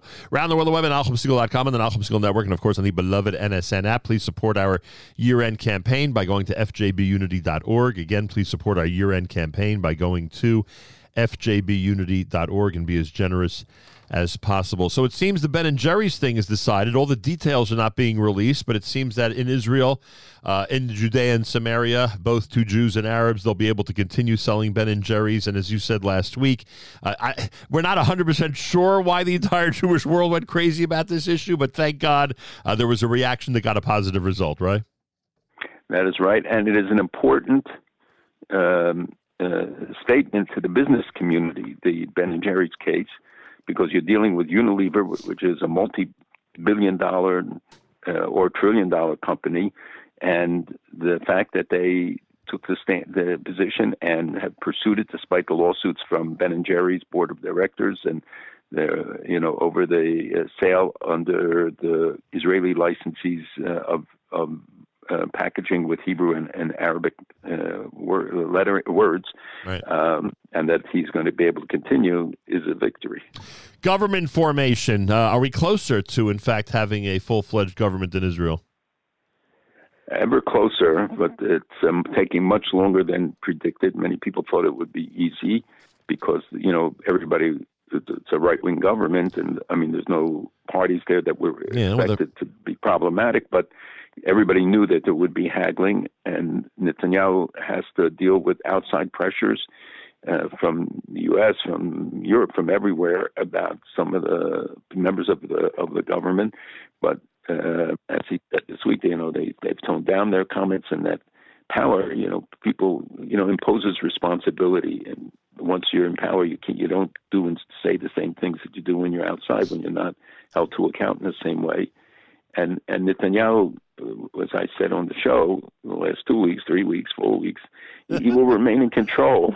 He will, that no matter what, he's gonna. He keeps the defense ministry, the foreign ministry, the Derry and finance will work with him. The most sensitive issue is obviously about the police. And you're not going to just institute radical change in policies. There will be some changes. There will be some things, and that's what happens when you elect a new government. If we do the same thing here, and we do it in any democracy, when new governments come in, they remain committed to principles. And this whole campaign that Israeli democracy is dying, it's a democratic election. Of course, nobody contests that. When you say with power comes responsibility, and most people adjust accordingly. That was not exactly the case with a recent election here in the United States. We all thought that there would be responsibility or more responsible rhetoric from the White House after someone takes power. It doesn't always happen. You're right. I think you're right in this case in Israel. It is, the needle's moving in that direction, but it doesn't always happen. But let's hope. And not in every election does somebody get elected, and members of Congress or whatever, who are better than the ones before and therefore may engage in. Right? But the system itself, hopefully in a democracy, holds people to account, and if not, the citizens do. Are people making? Oh, I'm sorry. Yeah, I'm sorry. No, I was going to say, are people making too big of a deal of the potential rift between Prime Minister Netanyahu and President Biden? Because I would assume that's either media created or left wingers in the media who want to call attention to something that I don't think is ever going to exist. Do you agree with that?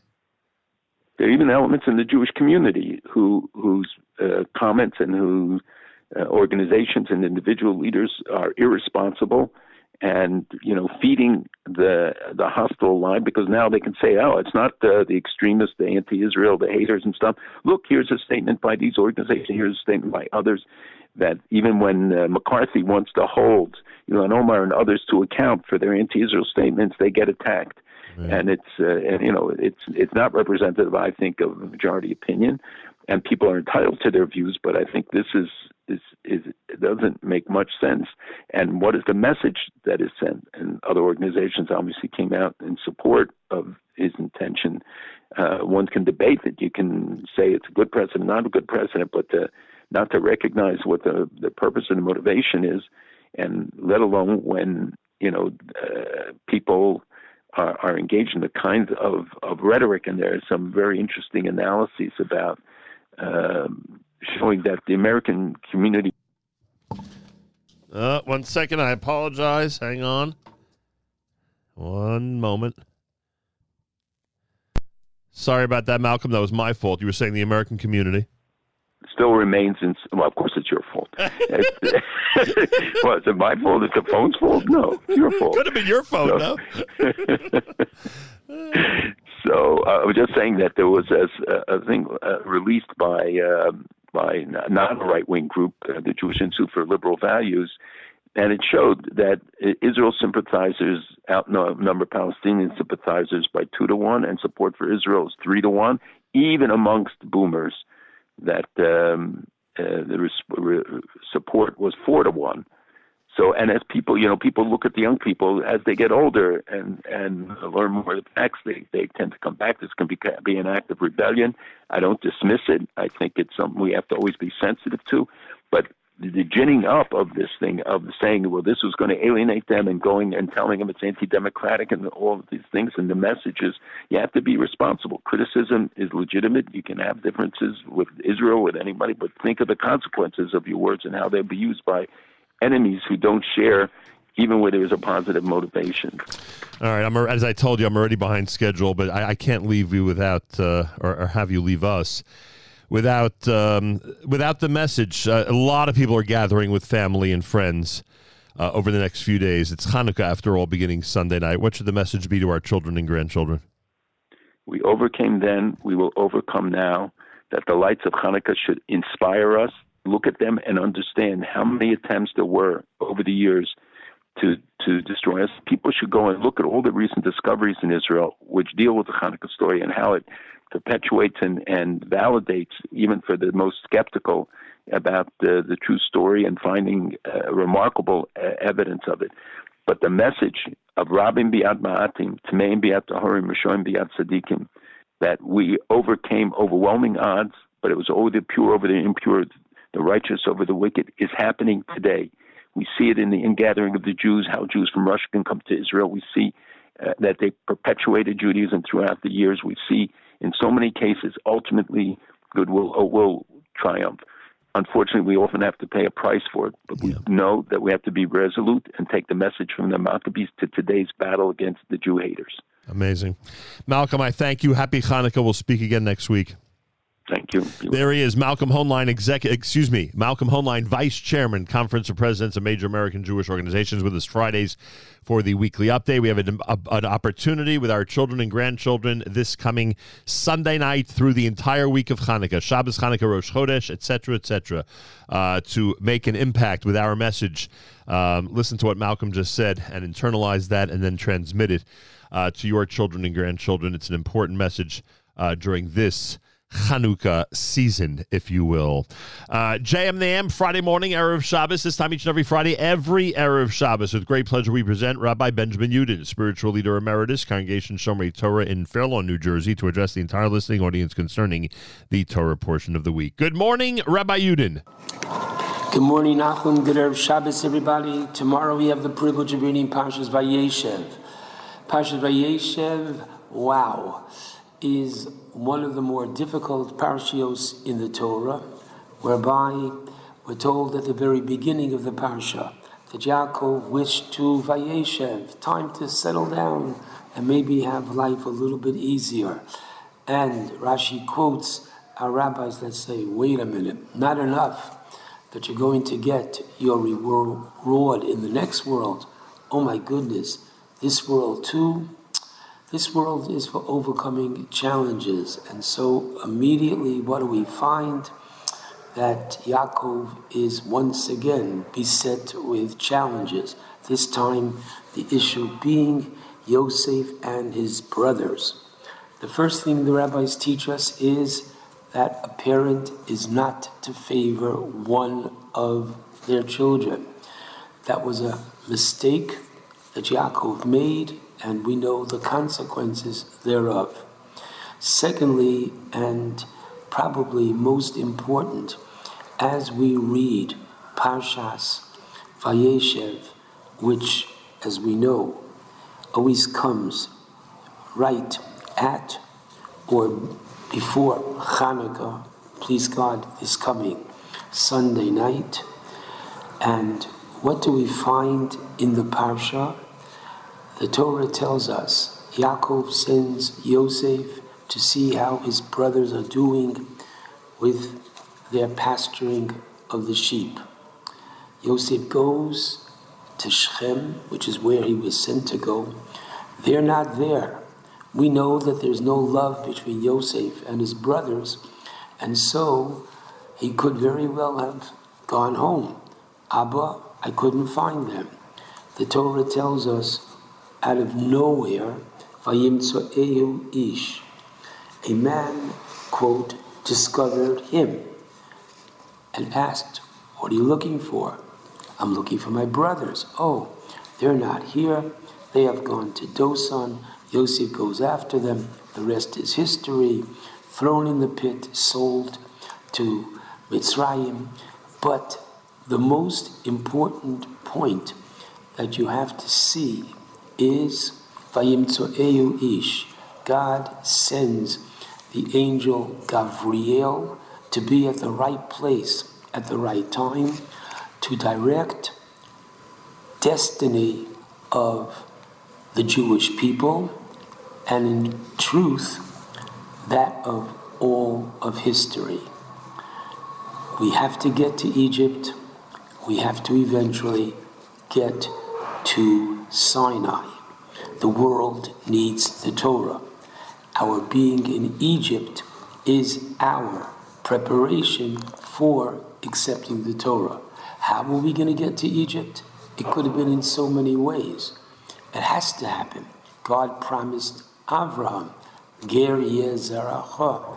In chapter 15 in Bereshis, Pasuk 13, he promised Avraham that your progeny are going to be strangers, enslaved, persecuted in a land which is not theirs.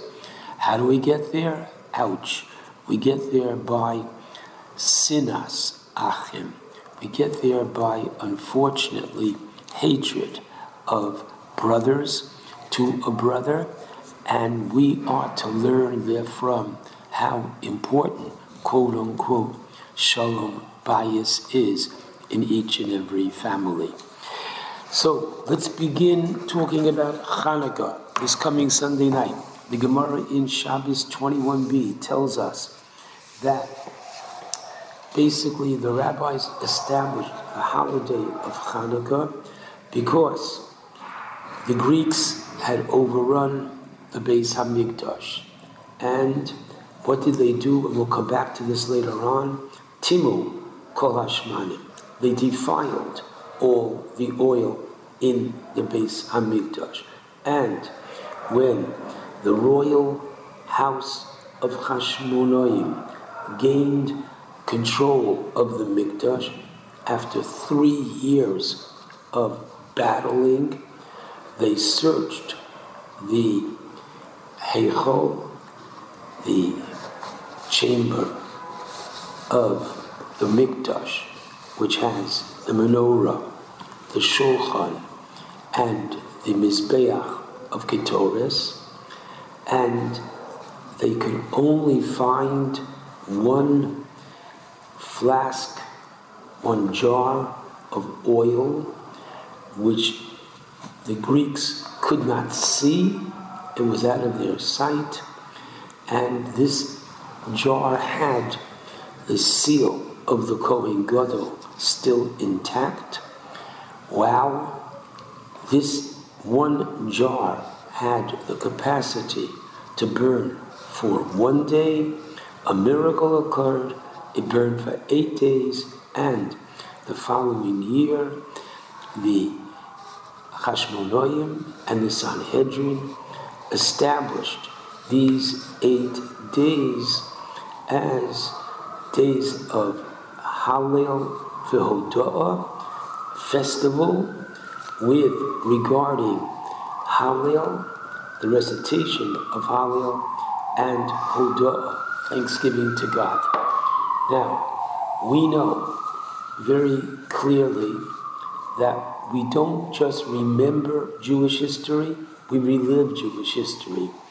The menorah that they had then on Hanukkah, and the oil burned for 8 days, we do the same to remind ourselves of the miracle that Hashem did for them then, as we will recite each night of Hanukkah, the second blessing,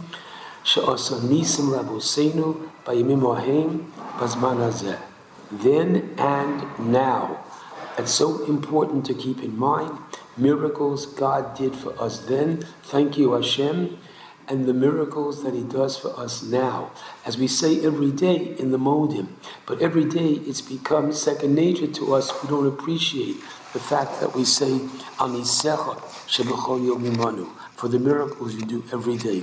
But that is why in our davening, right after Moedim, we say, and V'al Hanisim, and specifically for the miracle of Hanukkah. Okay, just understand that very important, a major difference between Hanukkah and Purim, the two rabbinic holidays. Purim, the intent was Hashmid, Laharog, Ul'abed, to destroy all Jews, God forbid, like the Germans, Yimach Shemam. Therefore, how do we celebrate Purim? By having a meal, a feast. Why? Because since the body of the Jew was threatened, we celebrate the body. On Hanukkah, if a Jew would say, God forbid, I renounce, I don't keep Shabbos, I don't keep kosher, I don't circumcise my children, the Greeks did not bother them. And therefore, how do we celebrate Hanukkah? Not with the body, so there's no obligation to have, quote, Hanukkah parties. There's no obligation to have Hanukkah meals.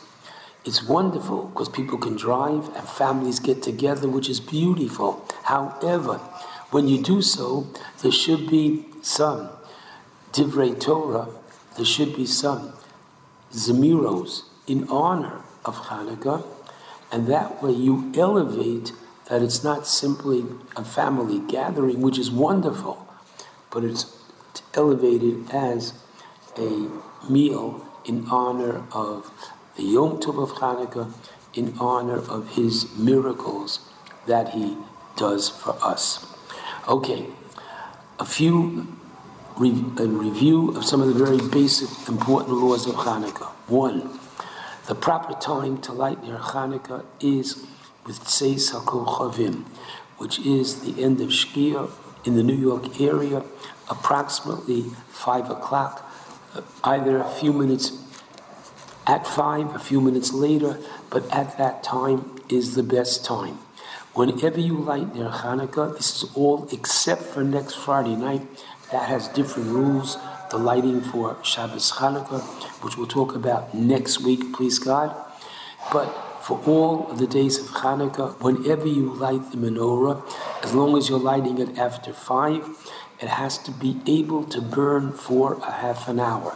Should it go out by itself, somebody inadvertently opens up a window or opens up the door and it goes out, you don't have to relight it. You certainly can, and if you ask me, you should, but you don't have to. Why should you? Because as long as it is lit, there is the concept of Persume Nisa, publicizing the miracle, which is why we put the Ner Hanukkah, in the window where it can't be seen by as many people outside. If, however, one lives in a place where they don't have a window facing the street, then it should be placed in the house where it can be seen by most people. We include that shamas, that additional light, near, whether it's higher, lower, etc., near the lights of the menorah, so that if one were to get benefit from the menorah, which we're not permitted to do, why? Why can't we get benefit from the Hanukkah menorah? Because two things. Remember, in yesteryear, there was no electricity. Outside, it was pitch black. So unless you lit candles, you wouldn't be able, or oil, you wouldn't be able to see. It was very practical. So how do we distinguish and show that this is not for our utilitarian, practical use, but it's for the mitzvah? By definition, we don't get benefit therefrom.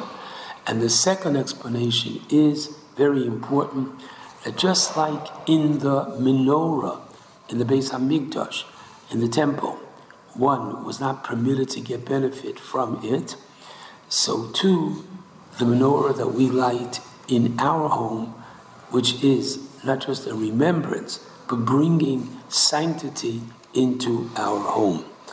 So that's the best time today. Whenever you light, it has to be able to last for half an hour. Technically, after the half an hour, you can blow them out. Can. Now, you can light these days, meaning now that we have electricity and people are up till much later in the night, as long as people can see it, you can light it. So you get home at 1 o'clock at night. You shouldn't, because preferably you shouldn't eat before you light Ner Hanukkah. However, you get home 1 o'clock at night. If there are people, if you live on a street, their cars can see it, wonderful. The Mishnah Berurah writes, it would be preferable that somebody else was with you to see it. Perhaps, according to the Chafetz Chaim, if it's okay, please just get up. You don't need to put on a bow tie. Just be there when I light the menorah. And others say, including Rav Moshe Zatzal, that you'd be able to light even by yourself. But whenever you light it, you must be able to last that half hour. Women, rabbinic law is based on biblical law. Biblical law says that women are excused from time-bound mitzvahs. So from the letter of the law, the woman is excused from sitting in the sukkah, shaking a lulav, and hearing the shofar. They should be excused from Ner Hanukkah, and they're not. The Talmud says, because afhein hoyu ba'osa hanes, because they too were included in the miracle, meaning, one, that the decree against the observance of Judaism was against the women as well. And if a woman said, I am a proud Jewess, and I do keep Shabbos, and I do keep family purity, etc., their lives were at stake. So they too were saved by the miracle of Hanukkah. And the second explanation is that a woman helped bring about the salvation of Hanukkah by Yehudis, the daughter of Yochanan Kohen Gadol. Unfortunately, the Greeks had a horrific practice that a bride, before her wedding, had to spend a night with the local governor, and she beheaded him and brought this package to her Abba and said, go for it. That's when the war began. So a woman played a very major role in Hanukkah, as Esther did in Purim. Women are obligated. So if a woman is married, when her husband lights the menorah, she is included in his lighting and therefore does not have to light her own. However, if a woman A is alone, she has her own apartment, widowed, divorced, the bottom line is, she is alone. She has to light Ner Hanukkah each and every night. First night with 3 blessings, every other night with two blessings, period. Now, more than that, Ner Chanukah is an obligation, as you'll see in a moment, on the home. What does that mean? If one lives on a park bench, they don't put a mezuzah on a park bench, and they don't put a Ner Chanukah on a park bench. You need Ner Ish Ubeso, you need a bayis, you need a home. Now, let's say, for example, very important, the husband cannot get home tonight. He is stuck in the city because of a snowstorm. No problem. He calls home and he says to his wife, "Booby, I cannot make it tonight. I'll sleep by somebody in the city, but I can't be home for the lighting of the menorah." When she lights the menorah at home, he fulfills his commandment. He doesn't have to light. His obligation was fulfilled by his wife in her lighting in the home. That's a very important point. We hope it doesn't happen often, but the concept that women are obligated and can even fulfill the mitzvah for her husband. Our Ashkenazic practice is that each of the children light their own menorah. Certainly the males, different customs, different homes about whether girls light the menorah. Whatever your custom is, follow it. On Hanukkah, we include in the Birkas HaMazon, every time we wash and bench, to recite Al-Hanisim. If, however, one forgot, one does not have to repeat the Birkas HaMazon because you weren't obligated to have the meal. Very important point. This Shabbos is not Hanukkah yet. Next Shabbos, which is going to be, please God, Shabbos, Hanukkah, and Rosh Chodesh. Make sure you include the Al-Hanisim in your Birkas HaMazon next Shabbos. Now, Hallel, each and every day of Hanukkah, we recite the complete Hallel, each day of Hanukkah. And the Kriyas HaTorah of Hanukkah is that we read of the brachot. We read of the gifts, the Nesiim, who brought each and every day the korbanos in honor of the dedication of the Mishkan. We read each and every day of the Nesiim because Hanukkah is a rededication of the sanctuary. One more point in terms of halacha. Achsenoi is a guest, a sleepover guest at your home, be it during the week, during Shabbos. What do? 2 options. Either they bring their own menorah and they light by you, or they are mishtate beprute. What does that mean?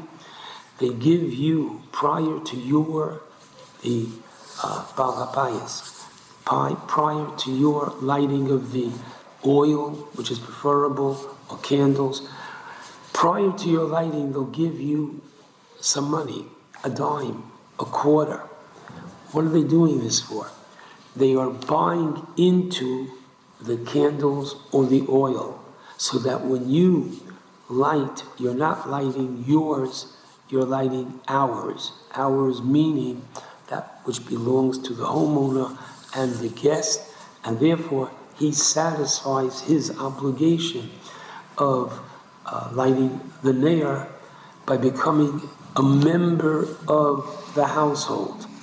Interesting idea, but that's the way we follow if somebody is a guest in someone's home. I just want to conclude with this idea that the rabbis tell us the Greeks were against 3 things. They were against Shabbos, circumcision, and Rosh Chodesh. Now, very important to know, the Greeks valued knowledge. They were proud of Aristotle, Socrates, Plato. But to them, knowledge was only that which man could understand. We call it Seichel Enushi, the intelligence of man. Jews have, aside from the intelligence of man, Jews have Seichel Eloki, a higher form of knowledge which is divine, coming from God. So therefore, I have kosher milk, I have kosher meat, but I can't mix kosher with kosher. Why not? Because that is a chuk, a law, which comes from God in our Torah. That they could not accept. And it bothered them exceedingly, as if to say that we had a higher, which is correct, a higher form of knowledge than they do. And they, who were so proud of their quote-unquote knowledge. And therefore, what do we say in the Al-Hanisim? Thank you, Hashem, for saving us from them who wanted to Ashkicham Torah Secha, make us forget, God forbid, the Torah. Ulahaviram, when you say Al-Hanisim, say this very slowly. Ulahaviram mechuke ritzonecha. They resented our chukim, our laws, without a reason. Our checking our suits for shatnez. This is what bothered them, made no sense to them. And we say, you're right, we don't have an answer, but we know that it comes from God. And that's why, listen carefully, the Babylonians destroyed the first temple. The Romans, Yamach Shemam, destroyed the second temple. The Greeks defiled. They left the temple intact, but they gave it to us by showing, we'll show you, they said, and just by their touching their rummaging through our oil, that defiled it. The non-Jew has tumah, which defiled it. It was only a miracle that we found and that it lasted, etc. So what's the idea? Shabbos is Shabbos Kodesh, as we know. Mila, before the Moel does the actual circumcision, what does he say? Bris Kodesh. We're adding Kedusha. The baby boy born of a Jewish mother is already Jewish. The circumcision raises the level of sanctity. And Rosh Chodesh, says the Medrash, what is the bracha for Kiddush Levana? The first opinion is Mechadesh Chodashim, renews the months. Second opinion in the Medrash is Mekadesh, imbues holiness into the month. And finally, the third opinion is Mekadesh Yisrael, that God sanctifies the Jewish people. My goodness, how does that explain Kiddush Levana? The Medrash goes on to say that as God is holy, he imbues the gift of holiness to the Jewish people, who in turn deposit and elevate natural world with holiness. Incredible. Every time we make a bracha, stop and think. You're not only before your coffee, Shakol Niyebid Varo, thanking Hashem for everything, including the coffee you're about to drink, but you are at the same time elevating the natural world around you by imbuing the world with a little bit more holiness. This is true with every bracha. It's true with every davening. That man, and we should keep this in mind, this is Hanukkah. This is what it is to teach us.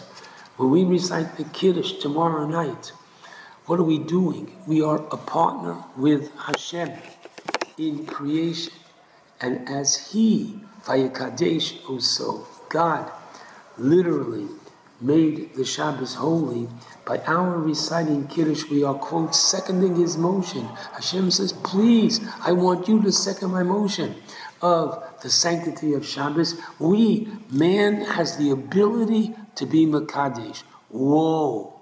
This is true with marriage. Harei at mikudeshesli. The home becomes a home of Kedusha. Hanukkah equals Kedusha. The Greeks did not want to destroy us. They wanted to eliminate Kedusha from the Jewish people. And Hanukkah says that the Jew and Kedusha are inseparable. Wow. I conclude.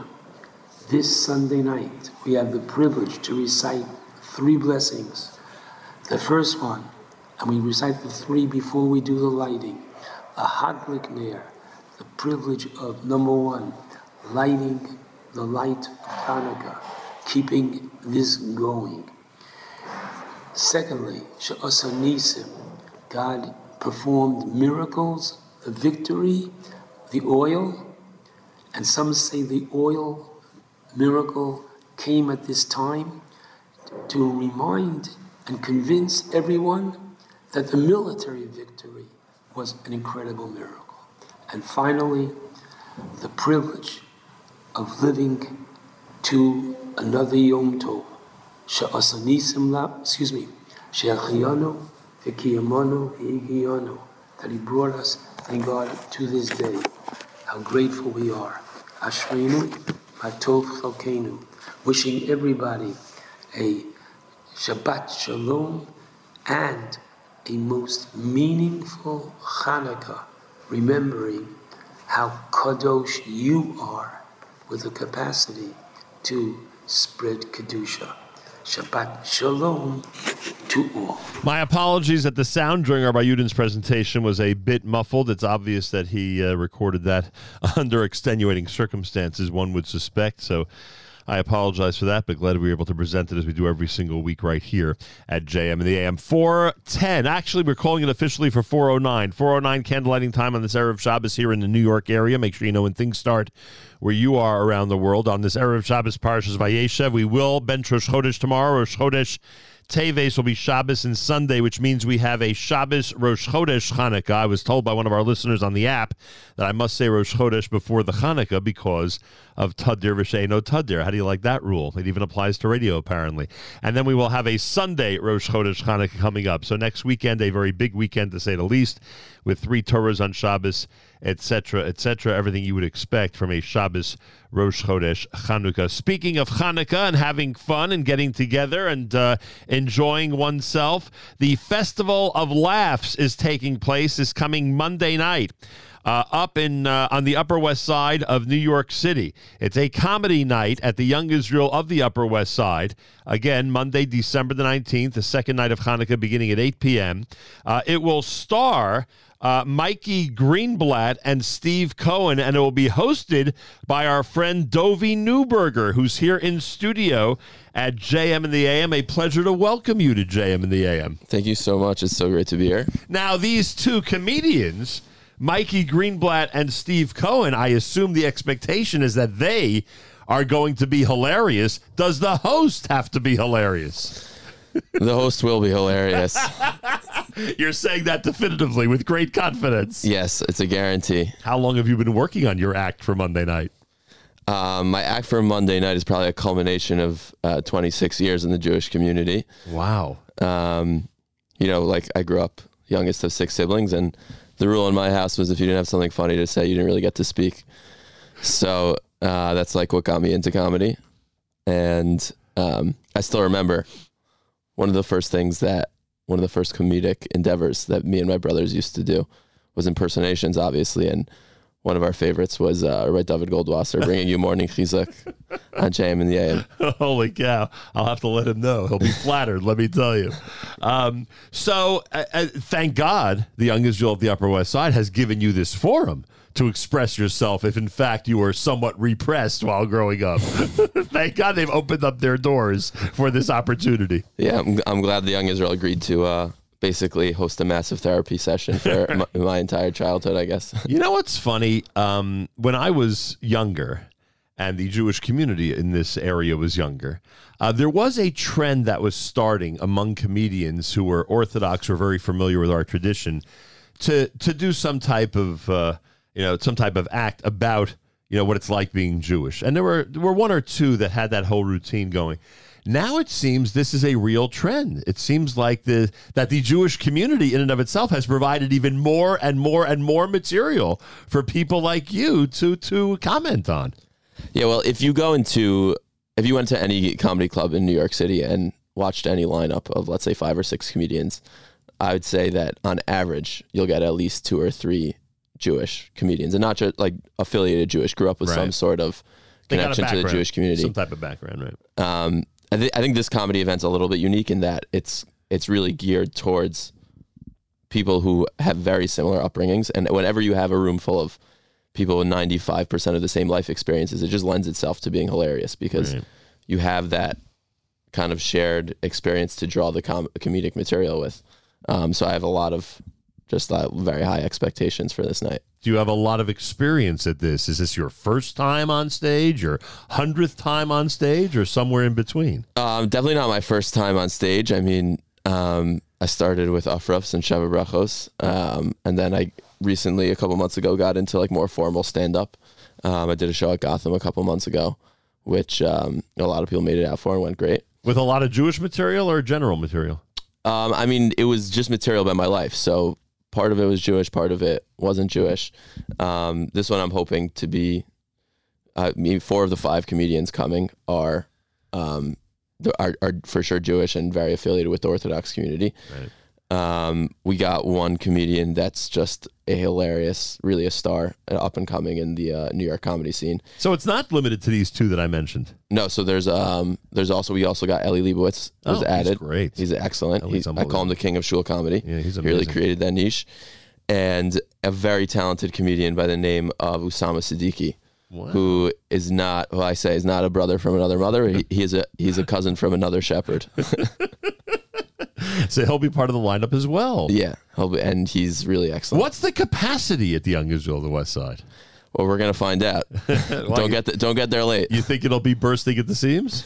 Yeah, I'm hoping. Is this show in high demand? Do you get an indication of what the? Well, the sign-up's been great, thank God.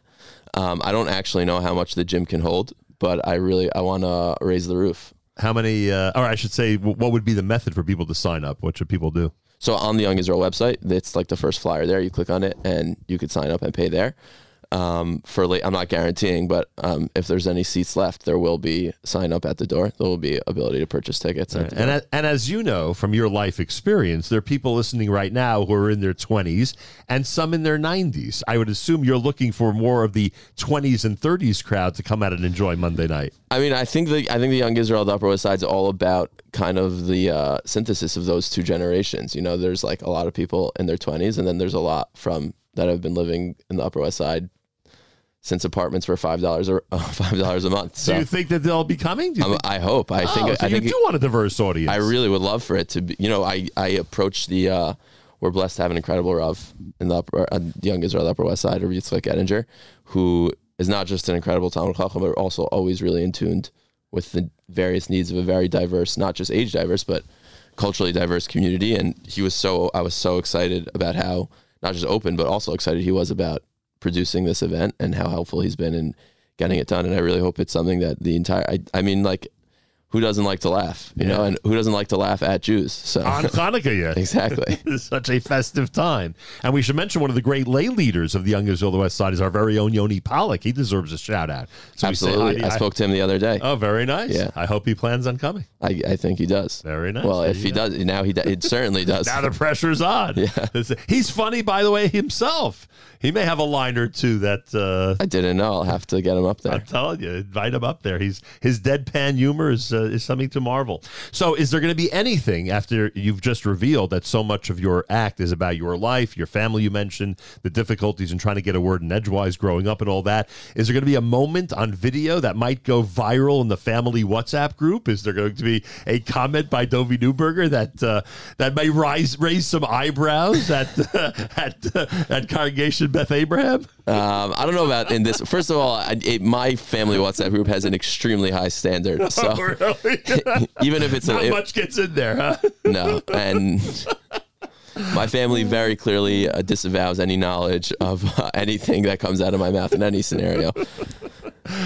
Public or private. Yeah. So, I mean, definitely a couple of the bits for my first act, I wouldn't say went viral, but definitely made it around the community. And I'm hoping to have the same effect in this one. And no regrets, right? That was fine for you. On my part, no regrets. I can't speak to my parents and siblings. Understood. Is this going to be a trend? Will there be more comedy? Will there be more stage appearances by Dovi Neuberger? Will there be more events that you'll be coordinating to bring great comedians to the Jewish world? I hope so. I mean, Netflix called me yesterday, and no, I'm kidding. Yeah, I'd be there for a second. Yeah. But is this something you'd like to continue to pursue? I would love to continue. Because comedy to you is what? Is it a love, a passion, a hobby? How would you describe what it is for you? I think that, I mean, either you're born with this or you're not. There's no high like getting a room full, definitely of strangers, but even your friends, just a room full of people to laugh at you there's just like no euphoric high like it. I found it's a hobby. It's like I think in bits. For comedians, it's a funny thing because like people always say like I'm always working. I never have off. If you're a comedian, you're like you can. Meaning that's just how your brain works. Mm-hmm. You're always like you're at a funeral. You're thinking of bits like it's impossible. Yeah.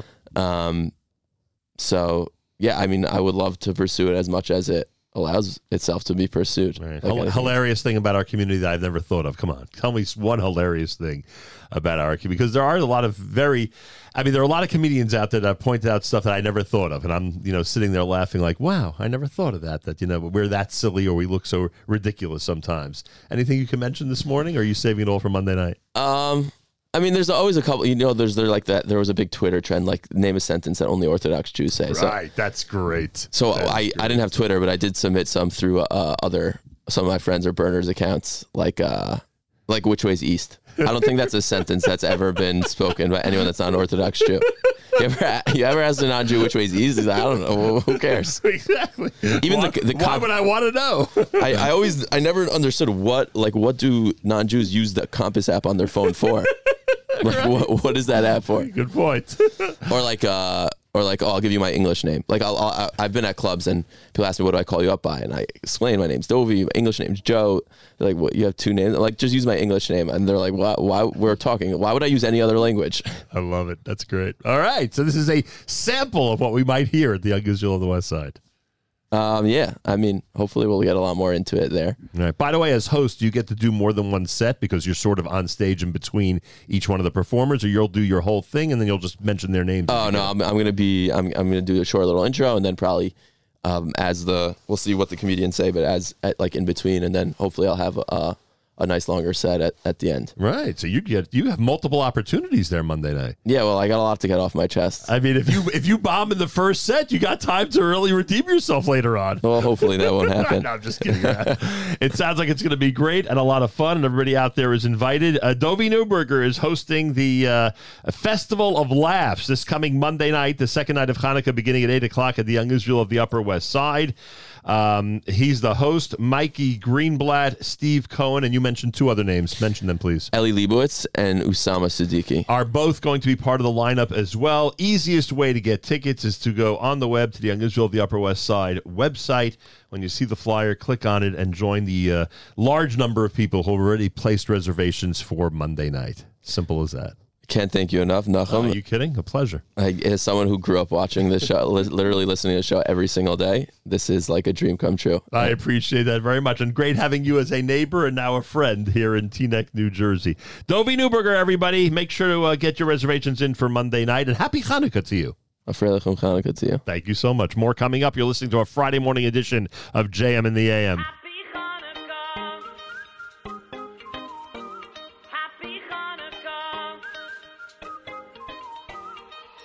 Ma'osu Yeshua see, so gather your friends and family for latkes, gelt, and melodies. Now come sing with me. The smell of donuts in the air, cause it's that special time of year. Maybe cold out there, but it's warm in here, so clap to the beat. Now let me hear you say, Nun, Gimel, Hey, Shin, watch that little dreidel spin. Yeah, Nun, Gimel, Hey, Shin, when we're together we all win.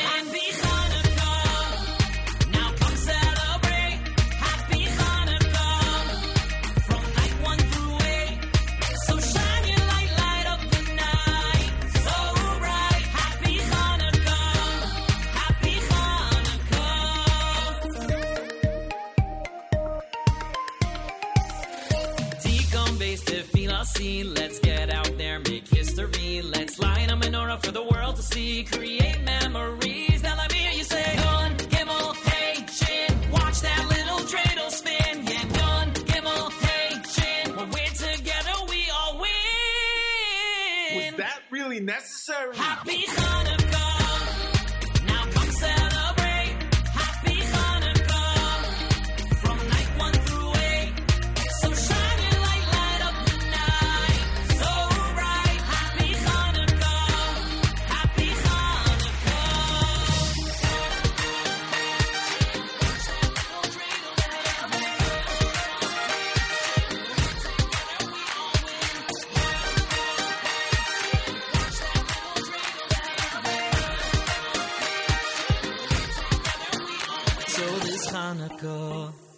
We ask you, Hashem, for your miracles, just like back then. So shine your light, light up the night, so bright. Happy Hanukkah, Happy Hanukkah, Happy Hanukkah. Now come celebrate, Happy Hanukkah, from night 1 through 8. So shine your light, light up the night, so.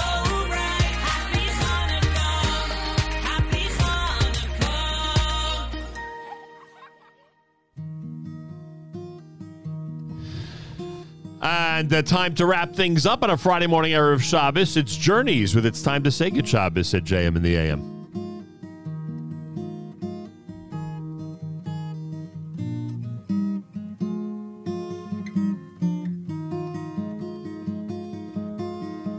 The sun is going down. It's shining through the trees. Another week's gone by. Become a memory. So throw away your hammer. There's nothing left to do. Go on home and find a gift that's waiting there for you. Oh, it's time to say good Shabbos, 'cause all your work is done. I'm gonna spend a day together with Holy One. Say a special blessing on a cup that's filled with wine. Man and his creator, it's a very special sign. Your candles will be burning. They'll fill your home with light.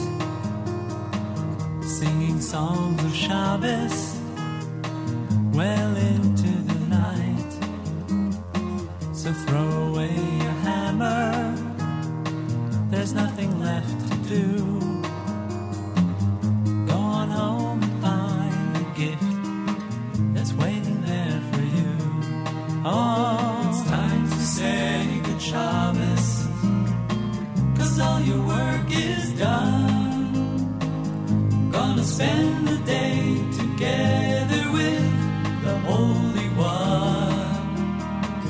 Say a special blessing on a cup that's filled with wine.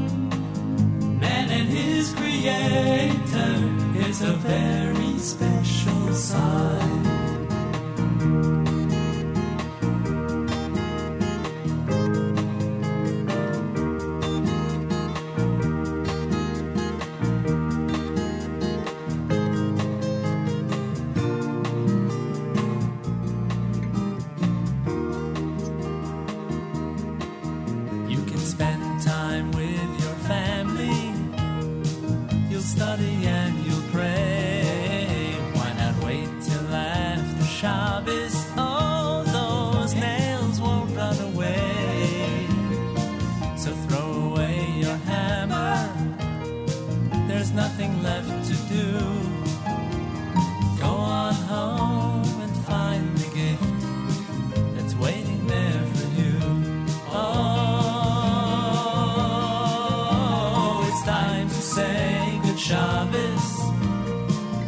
All your work is done.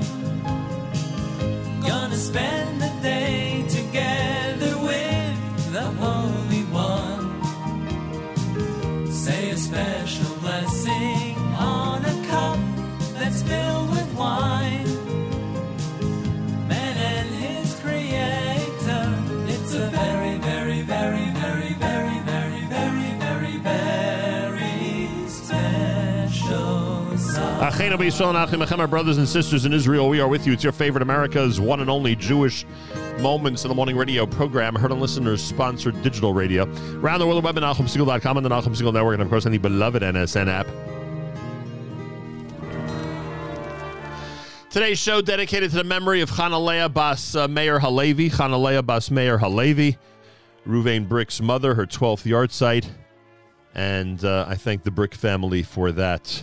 Don't forget Times Square this coming Monday. We'll remind you on Monday, 5 p.m. this coming Monday, the rally to shine a light on anti-Semitism that happens at Times Square this coming Monday. Again, we will remind you as we get closer